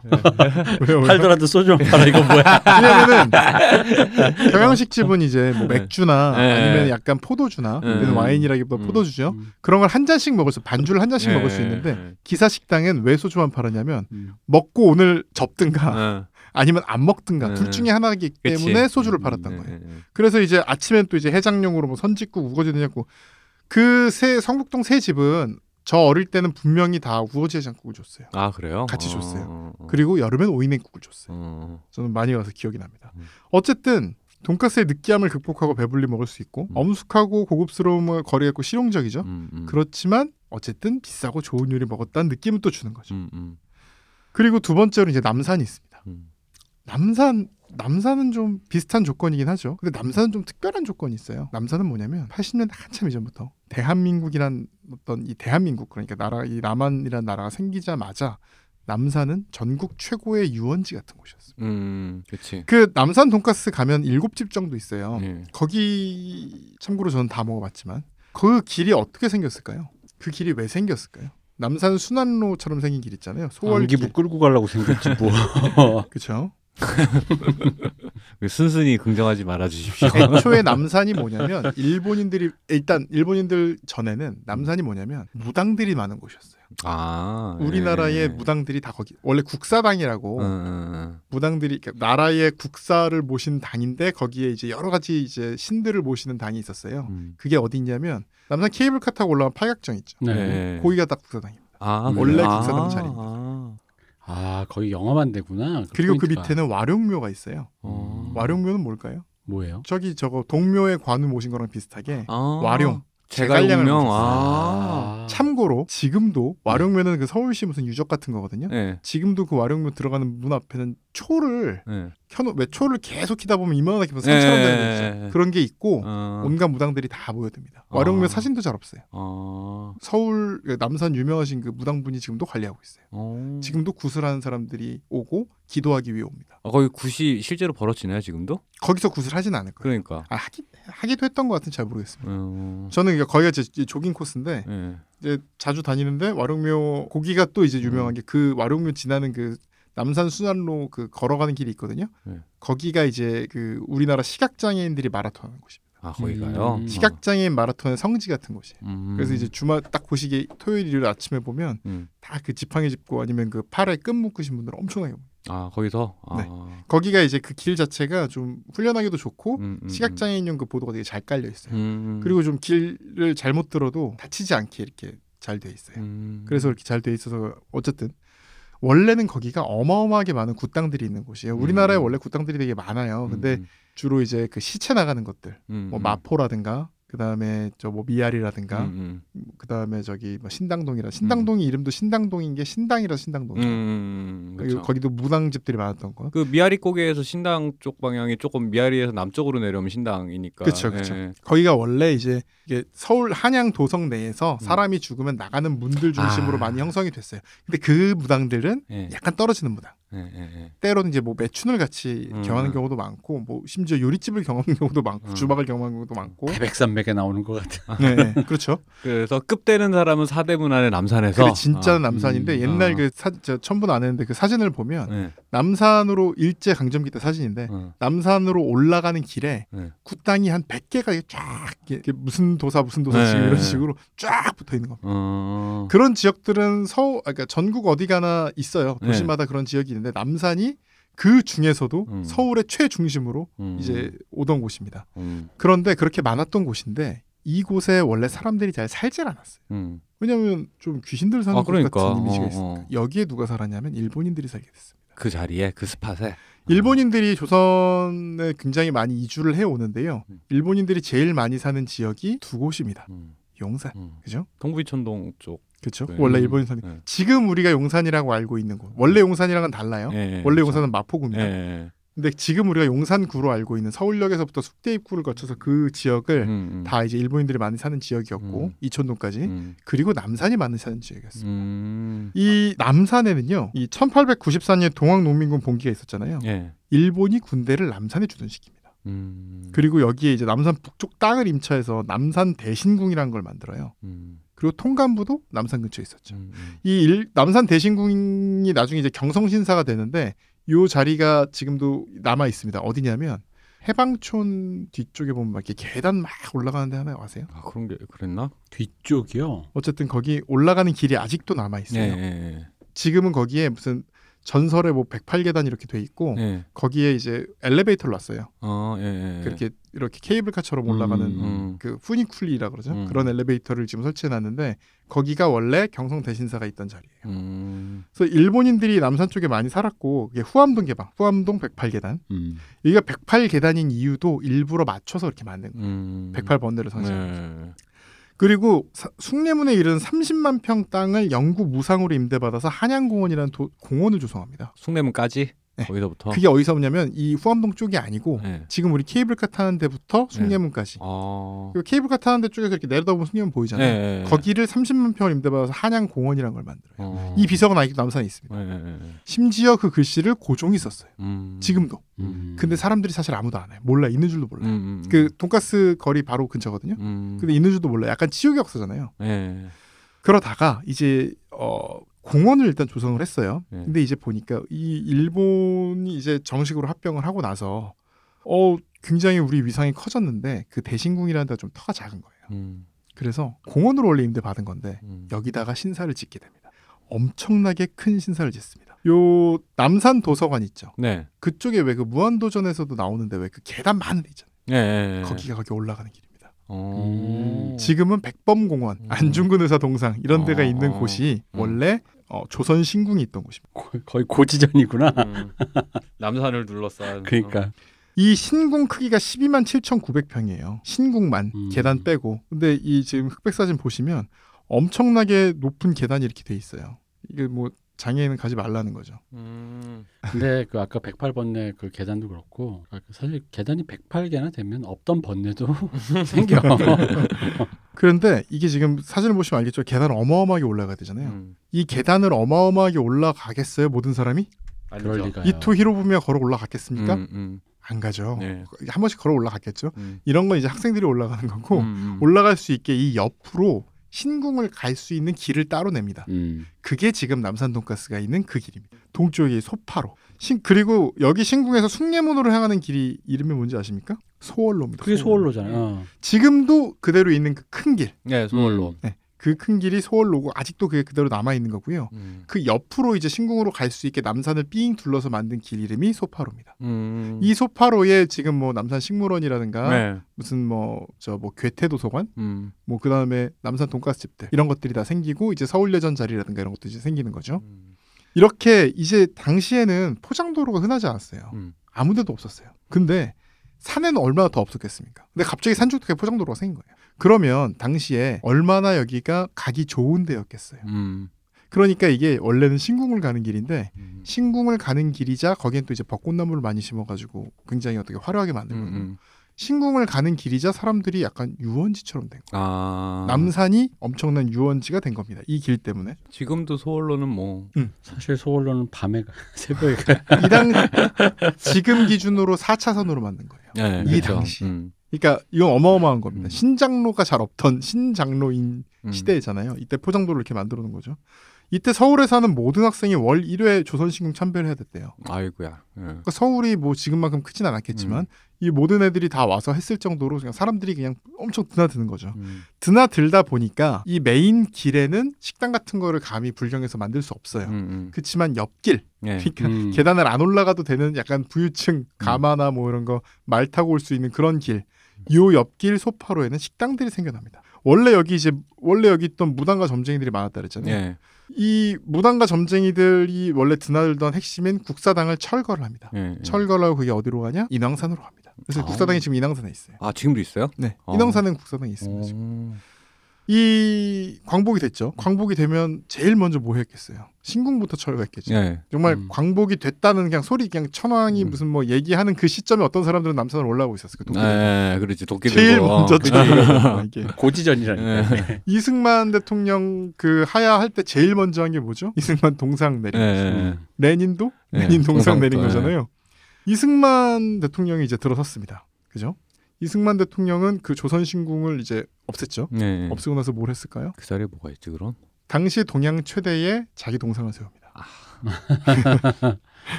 이 높이가 당시에 동양에서 동상 중에 제일 높았다고 하는데 물론 음. 이승만 스스로 만든 건 아니고 누가 만들었겠어요? 이기붕 박사가 만들었다고 돼 있죠. 음. 음. 어쨌든 여기를 이제 큰 동상을 만들고 동상을 여기는 일단 길이 일단 제일 잘 닦여 있는 네. 곳이고 이승만 대통령 동상도 있고 음. 그다음 에 옛날처럼 좀 신앙적인 것도 아니잖아요. 음, 음. 여기 정말 대놓고 최고의 유원지가 됩니다. 음. 그래서 50년대 60년대 소설 보면 남산 놀러 가는 얘기 되게 많이 나와요. 그렇죠. 예, 홍경도 아니에요. 맞아요. 어디랑 네. 어디랑 나오냐? 창경원, 남산. 네. 두 개가 거의 이제 최고의 유원지처럼 된 거예요. 음, 음. 그 종로에서 어차피 사대문 아니니까 그렇죠. 종로에서 걸어가기에도 딱 거기가 그렇죠. 그리고 이승만 동상은 이제 이승만 대통령 내려오면 바로 철거됩니다. 정말 음. 그 그날 그 음. 당일에 바로 철거가 돼요. 그리고 이제 공원으로 남아 있다가 음. 여기 아 참고로 지금은 백범 동상이 있습니다. 이거 지금 백범 동상 안중근 동상이 있어요. 뭐 다 서로 약간 관계가 뭐 어떠셨는지. 그 야- 약간 이런 느낌 있어요. 요즘에 왜 이렇게 어그로 끌리는 게시물이 올라오면 네. 첫 댓글에 다들 음.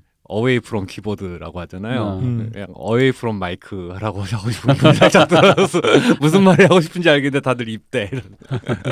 62년에 남산 케이블카가 설치됩니다. 예. 음. 지금 우리 있는 위치에서 음. 그리고 75년엔 서울 타워가 나와요. 음. 그러니까 서울 그러니까 63 빌딩 생기기 전까지는 거기 서울 타워가 최고로 63 그죠. 네. 빌딩이 생긴 후에도 서울 타워가 더 높, 높았잖아요. 그쵸, 그쵸. 지금은 이제 롯데 이제야 더 높게 음, 생긴 음, 거예요. 음, 그러니까 가장 높은 거로 최고의 유원지였습니다. 그리고 음. 케이블카라는 게 지금 타도 신기해요. 음. 그죠. 음, 어, 신기해요. 맞아요. 맞아요. 근데 그땐 도대체 어땠겠어요? 아유 완전 62 년. 별천지지 진짜. 예. 그러니까 이제 뭐 서울 구경 온다. 음. 그러면 나중에 우리 어릴 때는 음. 63 빌딩이랑 한강 유람선이죠. 음, 음. 이때는 무조건 남산인. 음. 아 근데 근데 음. 성남 그 성남에서 살던 입장에서는 그 서울 왔을 때 남산 타워가 보이는 순간에 아 바로 여기가 서울이구나 이게 있어요 진짜로 그리고 그렇습니다. 뭐가 있냐면 남산 타워가 제일 먼저 보이고 그 다음이 뭐냐면 1호 터널 딱 지나면은 아. 종로 빌딩 숲이 이렇게 싹 들어오잖아요. 1호 터널 동안 안 보이다가 딱, 예. 넘어가는 예, 순간 예, 눈앞에 예. 펼쳐지는. 어 그게 되게 되게 임팩트 있고. 있어요. 촌그 시골. 아, 예. 그치, 그치. 예, 그 그림이 되게 임팩트 있어요 생각보다. 난 참고로 창경원으로 소풍 간 적 있다. 아, 아. 나 너무 늙었어. 상경궁이 아니고요. 원. 어, 원. 아 동물원 일대. 원숭이도 있었고. 그 시간 맞춰서 투어 다니지 들어가야 되는 게 지금 창경원인 거죠? 지금 지금도 거기 창경원은 지금 아, 창경원이 아니라 창경궁이고 창경궁. 그냥 궁이고요. 예. 이제 돈만 내면 들어갈 수 있고요. 예. 참고로 교통카드 찍고 들어갈 수 있습니다. 어, 그 네. 뒤에 이렇게 투어하듯이 거의 비원. 비원이죠. 비원. 아, 그렇지. 창경원 다 창, 원래 다 창경원이에요. 아, 그죠, 그죠. 아, 그 모든 게다 헷갈려. 창경원인데 예.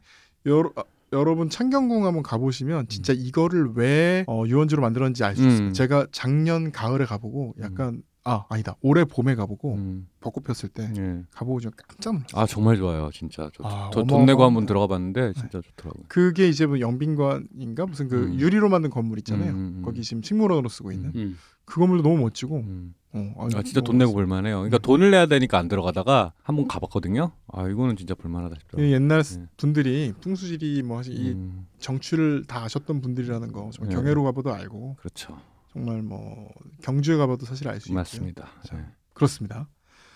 어쨌든 70년대 이후에 자동차가 늘어나는데 자동차가 어디 놀러 가려면 제일 좋은 데가 남산인 거예요. 왜냐하면 길이 잘 닦여 있으니까. 음. 이미 잘 닦여 있으니까. 그러니까 기사님들 입장에서 볼 때 성북동이나 마찬가지로 교통 좋고 접근성 좋은 데가 한적한 곳인 거예요. 음, 그리고 좀 거기서 이제 좀 쉬고 있으면 케이블카 타는 손님들도 데리고 나갈 수 있고. 음, 음. 이런 점이 좋았던 거예요. 그래서 원래 그 케이블카 승강장 바로 옆에 남산 설렁탕이라는 집이 1970년대 초반에 들어섭니다. 음, 이 집이 되게 유명했다가 아, 3년 전쯤에 이제 남산 1번지 왕돈가스가 됩니다. 아, 아, 돈가스의 그 웨이브를 이겨내지 못하고 아. 설렁탕집이 없어지고요. 음. 여기는 원래 그 중국 대사관 있던 자리예요. 아 중국 대상에 있던 지금도 자리. 그 영사관 그 무슨 사택 같은 게 있어요. 예, 예, 예. 그래서 여기는 중국 음식도 많이 발달합니다. 음. 기사 식당과 중국 음식이 같이 공존하는데 명동 바로 위니까. 음. 그게 몇 년까지 있었어요? 중국 그게 중국 제가 정확히 기억 안 나는데 그게 아마 제가 알기로 중국 대사관이 아니라 대만이었을 거예요. 당시. 아. 그래서 우리 한중 수교하면서 대만과 단교하면서 아. 그때쯤에 이렇게 뺐던 걸로 좀 왜냐면. 제가 기억하는 중국 대사관은 우리 그 명동에 거기도 있고 어 음. 그거 그거잖아요. 그 가라문고 있는데 얘기하실래요? 네. 예.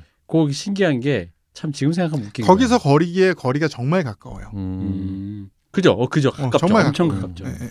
그 중국 대사관 앞에 수입 서적 지금은 이제 네. 거의 흔적만 있는 맞아요. 수입 서적이 쭉 있었잖아요. 맞아요. 그 당시 갔었어요. 대세가 수입 서적이 주로 이제 전공하는 언니 누- 형들이 뭐 이렇게 누나들이 사는 그런 책들 아니면 미술 서적 음. 아니면 대부분 일본 서적이었잖아요. 음. 일본 만화책, 음. 일본 뭐 그런 건데 지금 생각하면 그래. 중국 대사관 앞에서 일본 책을 팔아. 그때 뭐 그참참 네. 참 재밌어. 대만이었으니까 원래 네. 대만은 뭐 일본 그지 그지 그지. 음. 예, 맞네 맞네. 일본하고 비슷 그게 있으니까. 예.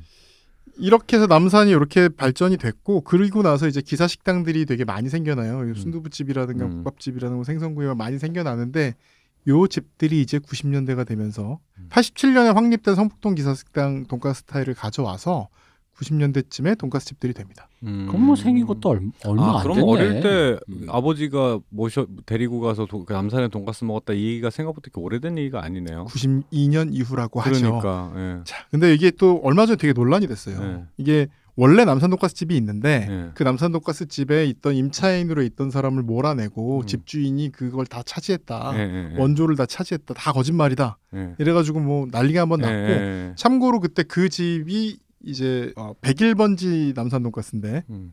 그집 101번지 남산 돈가스라는 집은 지금 뭐 맵이나 이런데 어디 쿠폰 어, 이게 아예 리뷰가 나오질 않아요. 네. 하도 욕을 많이 해서. 아.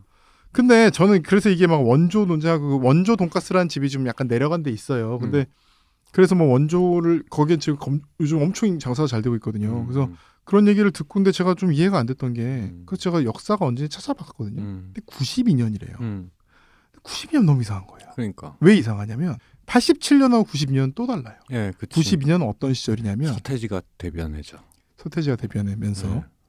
냉동 돈가스를 웬만한 집에서 튀겨 먹는 지 해고요. 음. 심지어 엘머 하우스, 뭐 굿프렌드 이런 프랜차이즈 음. 뭐라고 광고했겠습니까? 특별한 경험이나 기술이 없어도 소자본으로 창업할 수 있다. 아, 프랜차이즈가 이렇게 생기겠다. 광고를 하던 시점에 그러니까 이때는 응. 87년에만 해도 약간 고급이란 느낌이 남아 있었는데 네. 92년엔 진짜 전 국민이 아무나 먹을 수 있는 음식이 된 예, 거예요. 예. 이때 돈가스가 생겼다 그래서 원조라는 게 의미가 있나 싶은 거예요. 아, 그렇네. 예. 그러니까 예. 원조일 수도 있죠. 예. 근데 너무 돈가스가 너무 흔해진 음식인 거고. 잠깐 잠깐 강한 놈이 살아남는 게 아니라 살아남는 근데 그 논리대로면은 왜 옛날 원조를 얘기하면서 지금 있는 집을 엎어요? 강하니까. 이제 원조 어쨌든 예. 그래서 이게 지금 엄청난 그 5년 전, 그 80, 그죠 87년에는 누가 전영록과 주현미, 예. 90년에는 신수훈과 서태진 거예요. 네. 그러니까 정말 엄청나게 많은 게 변한 시기란 말이죠. 예. 그러니까 제가 너무 이상해서 좀 찾아봤습니다. 이 가게들마다 제가 가서 인터뷰도 좀 해보고 예. 해봤는데 결론은 그겁니다. 어, 여기서 제일 먼저 생긴 돈가스 집은 92년에 생긴 1992 남산 왕돈가스라고 지금 영업하고 있는 집인데요. 네 그 집이 처음이 아닙니다. 그 음. 집은 남산 돈가스의 원조가 아닙니다. 제일 먼저 개장한 건 1978년에 촛불이란 레스토랑이에요. 여기는 음. 기사식당 돈가스가 아니고 경양식 집이에요. 테이블이 8개밖에 없었고요. 여기는 슈니첼에 가까운 전형, 전형적인 shallow frying하는 경양식 돈가스 집입니다. 음. 그리고 밀가루 버터에 볶아서 루라 그러죠. 음. 루를 만들어서 스프와 소스를 따로 만든 집입니다. 아 아직까지 있었으면 한번 가보고 싶다 있습니다. 아 진짜요? 어, 아직도 그럼 그 메뉴도 유지하고 없습니다. 아, 이 지금 거기는. 프로포즈 레스토랑이에요. 어 메뉴는 전혀 다르고요 전혀 그 전통은 전혀 이어지지 않았는데 이게 뭐냐면 이 촛불이란 집이 사실 뭐 이주일 씨의 무슨 뭐 매니저가 그 운영하기도 하고 어 그 왜 서세원 씨가 여기서 프로포즈했다고 또 나중에 유명해지기도 하고 어. 이 촛불이란 집이 그러니까 굉장히 산 어귀에 있는 고급 집이었던 거예요. 음. 그리고 또 뭘 생각해야 되냐면 남산 타워가 아까 70년대 생겼다 그랬잖아요. 예. 남산 타워에서 돈가스를 팔았어요. 아, 남산 타워 안에서 남산 타워 어. 안에 고급 집이 있었던 거예요. 스카이 라운지 쪽에. 음. 아, 예. 지금 우리 전망대 있는 쪽에 네. 고급 식당이 있었고 거기서 돈가스를 비싸게 팔았어요. 예. 그러니까 거기서 돈가스를 비싸게 파는 거 아래에 촛불이라는 경양식 집이 있었고 거기서 꽤 비싸게 팔고 나중에는 그 이주일 씨 매니저가 했을 땐 공연도 막 하고 그래요. 어. 그 작은 집이지만 그런 경양식 집인데 막 경영이 안 됐다가 좀 망해서 몇 년 닫고 막 이렇게 부침이 있었습니다. 부침이 있다가 93년에 장경 장경순 남자분입니다. 장경순 대표가 이 가게를 인수해요. 예. 근데 93이잖아요. 아까 그 집은 다른 집은 92년에 생겼다 그랬잖아요. 네. 이미 80년대 후반에 기사식당이 막 발전해서 이 근처가 기사식당 돈가스 집으로 성업하게 된 그 시점 이후의 가능성을 보고 장경순 대표가 인수를 한 거예요. 음. 장경순 대표가 촛불에서 인수를 해서 만들어 판 돈가스는 그때 초반엔 모르죠. 근데 최소한 2000년대 이후에 이 집에서 파는 돈가스는 전형적인 기사식당식 돈가스를 팝니다. 음. 차이점은 뭐냐면 가게 분위기가 좀 더 레스토랑스럽고 좋고 음. 두 번째는 메뉴는 그래도 경양식 메뉴를 약간 유지하고 있고 세 번째는 스프 맛이 오뚜기 스프가 아니라 그렇게 경양식 스프였다는 거. 음. 외에는 더 얇아지고 더 두꺼워집니다. 그러니까 고기는 더 얇아지고 반죽은 더 두꺼워지고 음. 경양 그리고 이제 소스를 올려주고요. 음. 그런 스타일로 팔게 됩니다.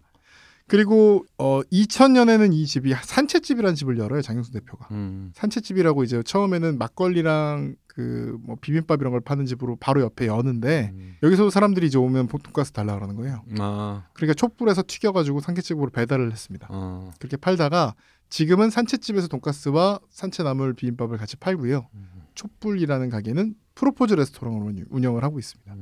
음. 참고로 이 장경순 대표의 가족들이 또 운영하는 집으로 그 남산 올라가 올라가다 보면 목멱 삼방이라는 가게가 있어요. 음. 아십니까? 모르겠습니다. 그 남산에 좀 올라가다 보면 약간 한옥 같은 거 하나 있어요. 그 아까 제가 말한 와룡묘 근처에 음. 거기서 목멱 삼방이라는 가게가 있고 음. 거기서 이제 비빔밥집인데 그것도 이 가족이 운영합니다. 음. 수완이 좋으신 분들이에요.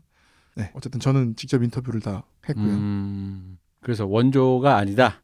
원조인데 원조라는 말이 무의미하다. 그렇죠. 그때쯤 되면 왜냐하면 음. 이미 스타일 자체가 네. 남산 돈가스의 스타일이 새로운 게 하나도 없어요. 예, 예. 87년 성북동 돈가스의 스타일을 네. 그대로 답습을 한 겁니다. 완벽하게. 예. 뭐 고추 주는 거 이런 예, 것까지. 예. 무슨 고추 주고 무슨 저 음. 뭐 쌈장 주고 네, 이런 네. 것까지 다 이제 답습을 한 거고 네. 이 집에서는 예. 돈가스를 파는 집이 아니라 원래 다 20년 전부터 기사 식당인데 예. 기사 식당으로 핫한 메뉴가 있다더라 해서 예. 이미 92년 전에도 음. 원조라고 얘기하는 92년이라고 자기들이 얘기하는 음, 집 음. 이전에도 그 기사 식당 메뉴 하나로서 돈가스를 다 팔았습니다. 음, 음, 그러면 92년 이 집이 원조라고 한 이유는 뭐냐? 음. 이름에 돈가스가 들어간 첫 집입니다. 아.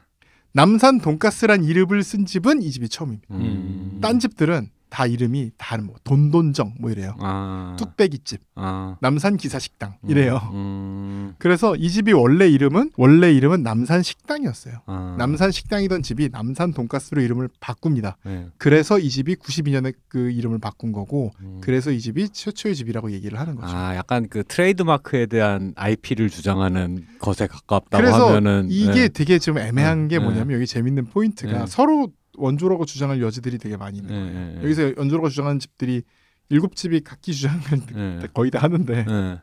일단 촛불은 네. 아니 대놓고 우리가 처음이라고 주장하는 네. 거죠. 음. 내가 돈가스 먼저 팔았는데 네. 물론 그때 맞고 지금 봐서 아무 상관도 없지만 네. 그렇게 주장하는 거고 뭐 설득력 있죠. 네. 그 옆에 보면 또 이제 돈가스 집이 하나 있는데 음. 거기는 최초로 거기서 기사식당이 들어서 집이래요. 음. 원래는 순두부 집이었던. 음. 근데 여기가 남산 최초의 돈가스 야, 돈가스 유명한 남산 여기가 최초의 식당입니다 하면은 음. 틀린 말 아니죠. 음. 유치하고 있으니까. 음.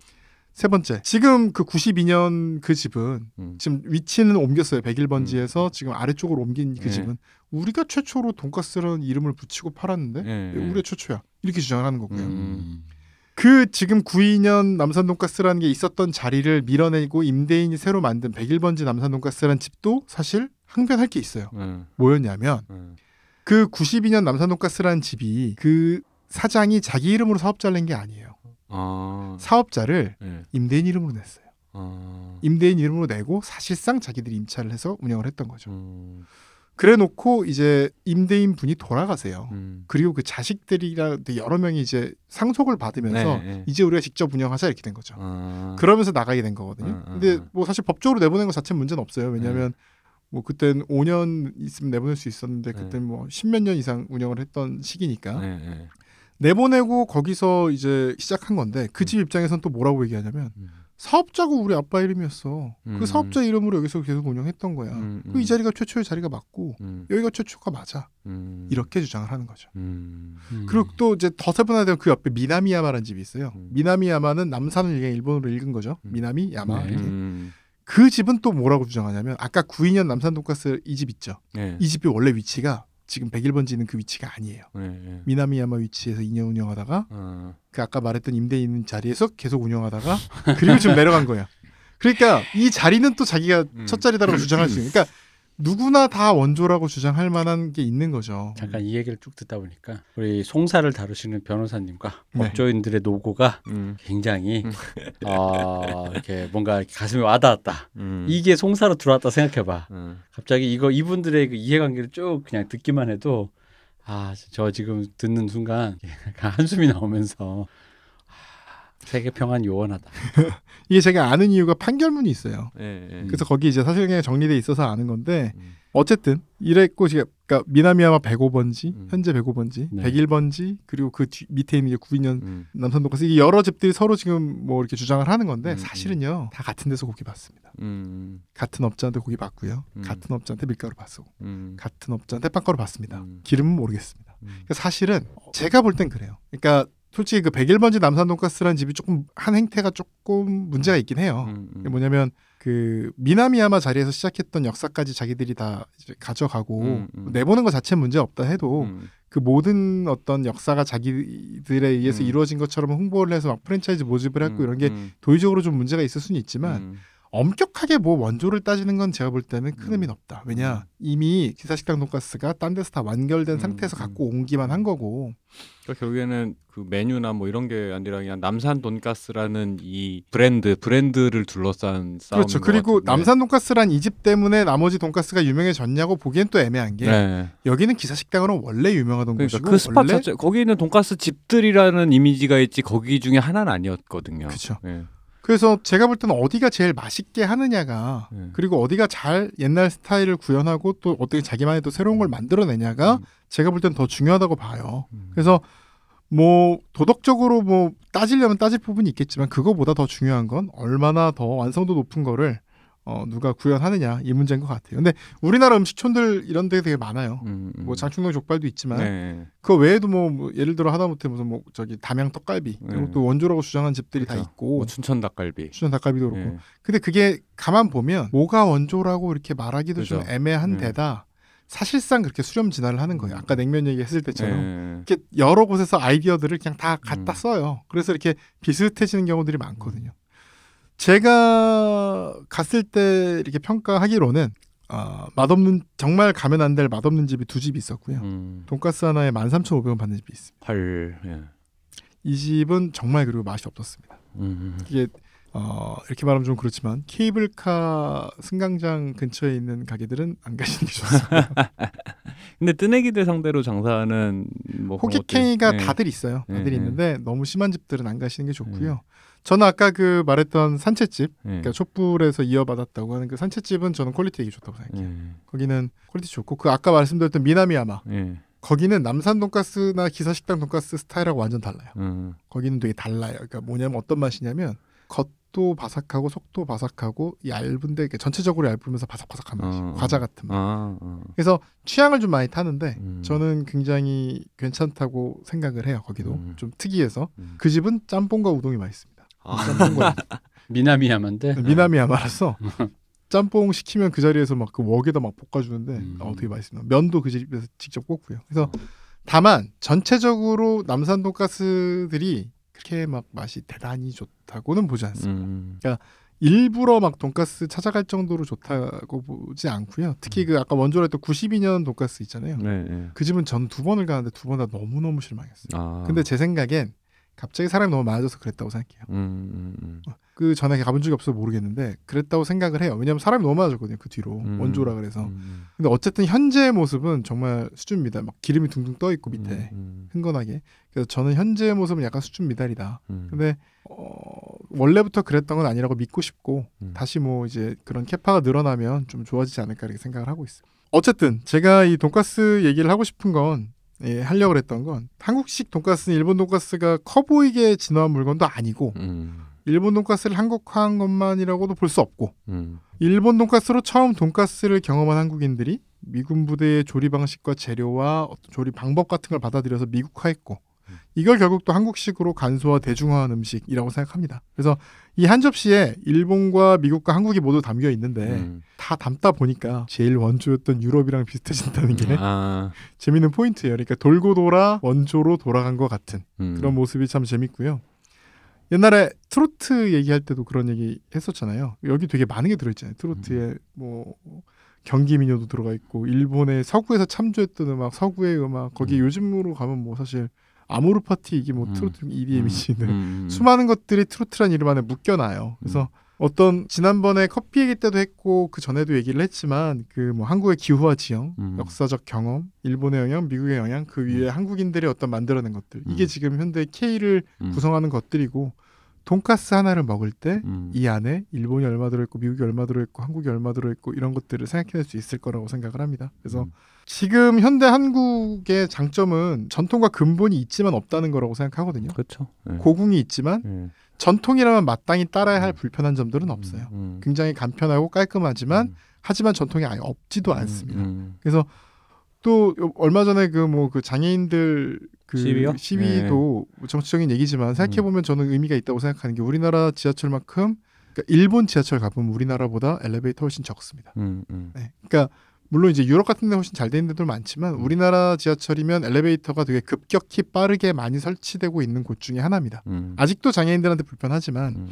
그래서 그 시위를 뭐라고 한다기보다는 저는 우리나라 지하철이 현대 그러니까 그 속도로 보면 장애인 친화적인 지하철이 엄청 됐다고 생각하고 음. 앞으로 더 빨라질 거라고 생각해요. 음. 그래서 어, 지금은 굉장히 부족하지만 10년, 20년 뒤에는 전 세계에서 장애인들이 가장 이용하기 편한 지하철이 될 거라고 거의 저는 확신합니다. 음. 그 속도가 우리나라 엄청나게 빠르기 네, 때문에 맞아요. 항상 한국은 그 한 뭔가가 문제가 있어라는 말을 음. 되게 긴 시간 동안 관성적으로 하는데 어느 날 정신 차려 보면 그거에 해당하는 문제가 거의 99% 사라져 있는 음. 그런 식의 발전 과정을 되게 많이 밟는 것 같아가지고. 네. 영국 국회 보면요. 음. 혹시 보신 적 있어요? 영국 국회 사진자 음. 찾아보면 나오는데 음. 거기 의자가 지금 기준으로 우리나라에서 되게 마른 사람 정도가 겨우 앉을 수 있는 크기입니다. 음. 근데 영국인이 전 세계에서 제일 비만율 높은 나라 중에 하나잖아요. 음. 그러니까 엉덩이에 다들 안 들어가요. 음. 음. 그래서 거기 못 앉아서 막 엉덩이 반쯤 걸치고 음, 있고 음. 다 통로랑 복도에다 앉아 있어요. 아, 예. 국회 의사당은 옛날 그 중세 시대 그러니까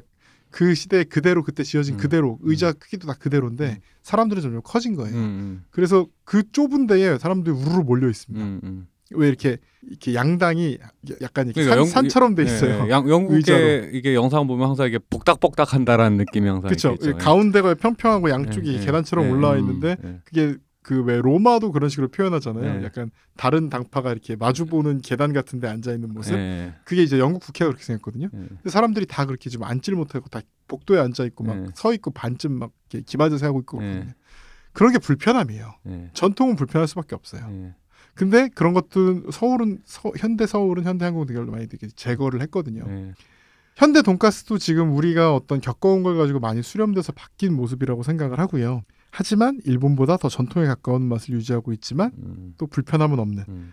그래서 전 이 생각도 들어요. 10년 뒤에는 한국 경양식 돈가스 먹으려면 일본 가야 될 수도 있을 것 같아요. 아, 그럼요. 그러니까 우리나라에는 안 남아 있을 것 같아요. 예, 그 사실은 그 뭐 이제 케이팝 얘기할 때 많이 얘기하지만 근본을 따지면 뭐 일본인이 미국인이 뭐 중국인이 막 사실 차- 찾아서 경로를 따져가면 있긴 다 있죠. 있긴 있는데 사실은 그게 뭐 일본에서 왔다고 해서 막 그 아니야라고 할 것도 없고 중국에서 왔다고 아니야 할 것도 없는 게 이미 한국화된 상태로 너무 고도로 발전을 했기 때문에 그게 일본에서 왔으니까 지금도 그게 일본 거야. 중국에서 왔으니까 그게 지금도 중국 거야라고 말하는 것 자체가 무의미한 단계이기 때문에 음. 그런 얘기들에 대해서 사람들이 좀 관대해졌으면 좋겠다라는 생각 되게 많이 하긴 해요, 저는. 그래서 저는 돈가스를 이제 이 방송을 들으시고 드시는 모든 분들한테 말씀드리겠습니다. 음. 이 지금 여러분이 드신 이 돈가스는 음. 언제 없어질지 모릅니다. 현대 한국을 상징하고 현대 한국 그 자체인 이 음식을 음. 지금 즐길 수 있을 때 즐겨 두세요. 10년 뒤에는 이 음식을 먹으려면 음. 일본에 가야 될 수도 있습니다. 음. 그 항상 그런 게 변화된 다음에 가장 기이한 경우는 뭐냐면 그런 게 있었는 줄 까먹는다. 음. 맞습니다. 아무도 생각하지 않는. 어. 예. 그게 한국 사람의 제일 큰 특징인 것 같아. 음. 까먹다가 가끔 생각해 그냥. 음. 어 그게 그때 그랬지. 음, 그런 게 있었지. 음. 예. 저는 아직도 여섯 살 때 뭐 아버지가 큰맘 먹고 크리스마스 이브 데려간 유네스코 빌딩 스카이 라운지 돈가스 맛을 아직도 기억합니다. 음. 너무 충격적이어서. 음. 음. 근데 원래 사람의 이제 좋은 기억, 기, 그러니까 사람의 좋은 어떤 행복 이런 거는 다 기억을 통해서 또 생겨나는 거잖아요. 음. 이 기억은 꼭 했으면 좋겠습니다. 지금의 돈가스 맛을. 그, 그, 그 마무리가 좋은데. 아주- 아, 훈훈하게 끝나네요. 어, 예. 좋 좋아. 음. 그래서 제가 서울역 그릴 지금 망했잖아요. 응? 서울역 그릴 아 예. 서울역 그릴이 23년도에 생긴 이제 우리나라 최초 식당인데 아이 얘기도 또 하면 또 한참인데 음. 어쨌든 그 서울역 그릴 망한다는 걸 좀 모르고 돈가스 판다 그래서 어떤 맛인가 보려고 갔어요. 근데 이제 제가 갔다 온 뒤에 한 달 뒤에 망했더라고요. 음. 그래서 제가 이제 제 딸의 둘을 이렇게 데려갔어요. 음. 데려갔는데 이게 뭐냐고 물어보길래 뭐 저 그런 얘기 했거든요. 이제 여기서 진짜 수많은 일들이 있었고 여기서 진짜 엄청나게 많은 연인들이 만났다 헤어졌고 음. 여기서 뇌물 받아서 구속된 사람도 엄청 많고 음. 사실 서울역 그릴이 되게 철도청 공무원들이 이제 빼먹는 그런 장소였고 되게 예. 오랫동안 예. 되게 많은 일이 있었는데 여기는 이제 없어질 거고 음. 여기에 돈가스도 사람들이 이제 좀 있으면 기억을 못 하게 될 거야. 음, 음, 아빠랑 여기 왔던 것도 너는 기억을 못 하게 되겠지. 음, 근데 아빠는 계속 끝까지 기억할 거야. 음. 어, 너무 훈훈해. 이러면 안 돼. 에세이인데 이거. 이거 안 돼. 이런 이런 식 안 돼. 이거 아니야. 네, 이거 안 하려면 이거 약간 음. 이런 쪽으로 이게 선회하는 거 이거 아닌 것 같아. 알겠습니다. 네. 그냥 그거 말고 좀 네. 다른 걸로 얘기해 봐요. 뭐요? 그러니까 남산 돈가스 갈 필요 없다. 아니, 남산 돈가스 한번 어. 경험해 보신 건 좋죠. 음. 어쨌든 간에 사실 돈가스가 뭐 이렇게 프리미엄 최근에 그 진짜 프리미엄 광풍까지 음. 이제 다 지나고 나서 그것도 이제 살짝 사그라들었어요. 음. 히말라야 핑크솔트 음. 찍어 먹는 음. 프리미엄 돈가스까지. 소금에 대해 또 얘기를 음. 드려야. 네, 말라야 뭐. 핑크솔트는 정말 맛이 없습니다. 그래서 이제 어쨌든 그런 시대를 넘어서서 이제 뭐 각자 취향껏 사 먹을 수 있는 시대가 된 줄 알았지만 막상 생각해 보면 지금 우리가 계속 주구장창 얘기했던 건 뭐냐면 어 그거 없어진 지가 되게 오래인 음, 거죠. 음. 음. 그래서 뭐 그냥 열심히 열심히 그냥 한국 사람들은 사실 그게 별로 의미를 두는 사람들이 아니니까 음. 그렇습니다. 그게 뭐 언제 뭐 전통이 전통이 그 나발이고 그거 어디 있어 내, 음. 내 입에 좋고 내 보기 좋으면은 음. 바로 go하는 거 그게 또 우리의 장점인 것 같고 음. 그러니까 뭐 그거 이거를 듣고 어떤 traditional 이런 거에 집착하라는 얘기는 아닌 거고 음. 네, 음. 지금이 어떻게 보면 수렴된 거예요. 그렇죠. 음. 현대 한국인들이 제일 좋아하는 맛으로 수렴돼 있는 겁니다. 지금의 여러분이 즐기는 것 또한 역사의 일부다. 음. 그리고 언젠가 네. 없어질 전통이다. 네. 없어지는 건 팩트다. 왜 한국 한국적인 현실에선 음. 없어지는 건 팩트니까 음. 역사의 일부니까. 그러니까 사실 뭐 옛날 전통을 굳이 찾아가시려 하지 마시고요. 음. 이거 분명히 제가 지금의 돈가스 맛이요. 제가 예언하겠습니다. 음. 뭐 신사동 한성 돈가스 있잖아요. 네. 그거 제가 장담하는데 10년, 20년 뒤에서 일본에서 그 음식점에서 분- 분명히 막 근본 있는 맛 이러고 팔 거거든요. 음. 그때 돼서 옛날 한국을 찾지 마시고 지금 드실 때 기억을 하십시오. 네. 알아두십시오. 지금 아우. 우리가 역사를 만들어가고 있습니다. 한성 돈가스는 아, 안 돼. 없어지면 안 돼. 근데 제 최애 맛집 중에 하나인데 아, 그거 안 돼요, 진짜. 다른 돈가스는 다 망해도 돼. 그렇습니다. 자, 돈가스 얘기 잘 들었습니다. 이- 그리고 가능하다면 또 10년 뒤에 제가 돈가스 특집도 한번 네. 알아가면서 좋습니다. 10년간 어떤 발전이 있었는지. 아, 박기대 변호사님이 자꾸 그 훈훈하게 포장을 해서 내가 좀 순간 순간 살짝 이렇게 사- 잠깐 아찔했거든요. 우리 그런 방송 아닌데 저기 공중파 가서 그거 하고 여기선 그런 거 하지 마. 안 돼. 아직 공중파에서 안 봐줘가지고. 어, 그럼 왜 여기서 이래요? 어쨌든 그렇습니다. 돈가스 특집 재밌었습니다. 아, 사실 조금만 더 시간이 있었으면 나는 근대 얘기가 재밌거든요. 아까 거기 음. 남산 얘기 진짜 재밌었단 말이야. 음. 그신 신사 이렇게 있고. 서울역 끌리기가 진짜 재밌는데. 다음에 한번 번외편으로 우리 다음 주에 할까요? 아니 다음 주는 제가 좀 응. 두 시간 가요? 근데 그거 두 시간? 두 시간 갈 것까지는 없죠. 어, 번외편. 네. 번외편 뭐 음. 다음에 어. 다른 주제 하나 생기면 음. 뭐 소금이든 장수이든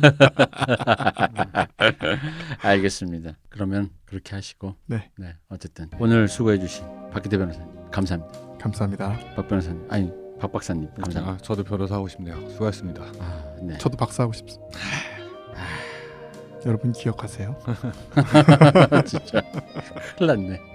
수고하셨습니다. 네 오늘은 돈가스 안주에 술을 먹으러 가겠습니다. 네. 감사합니다.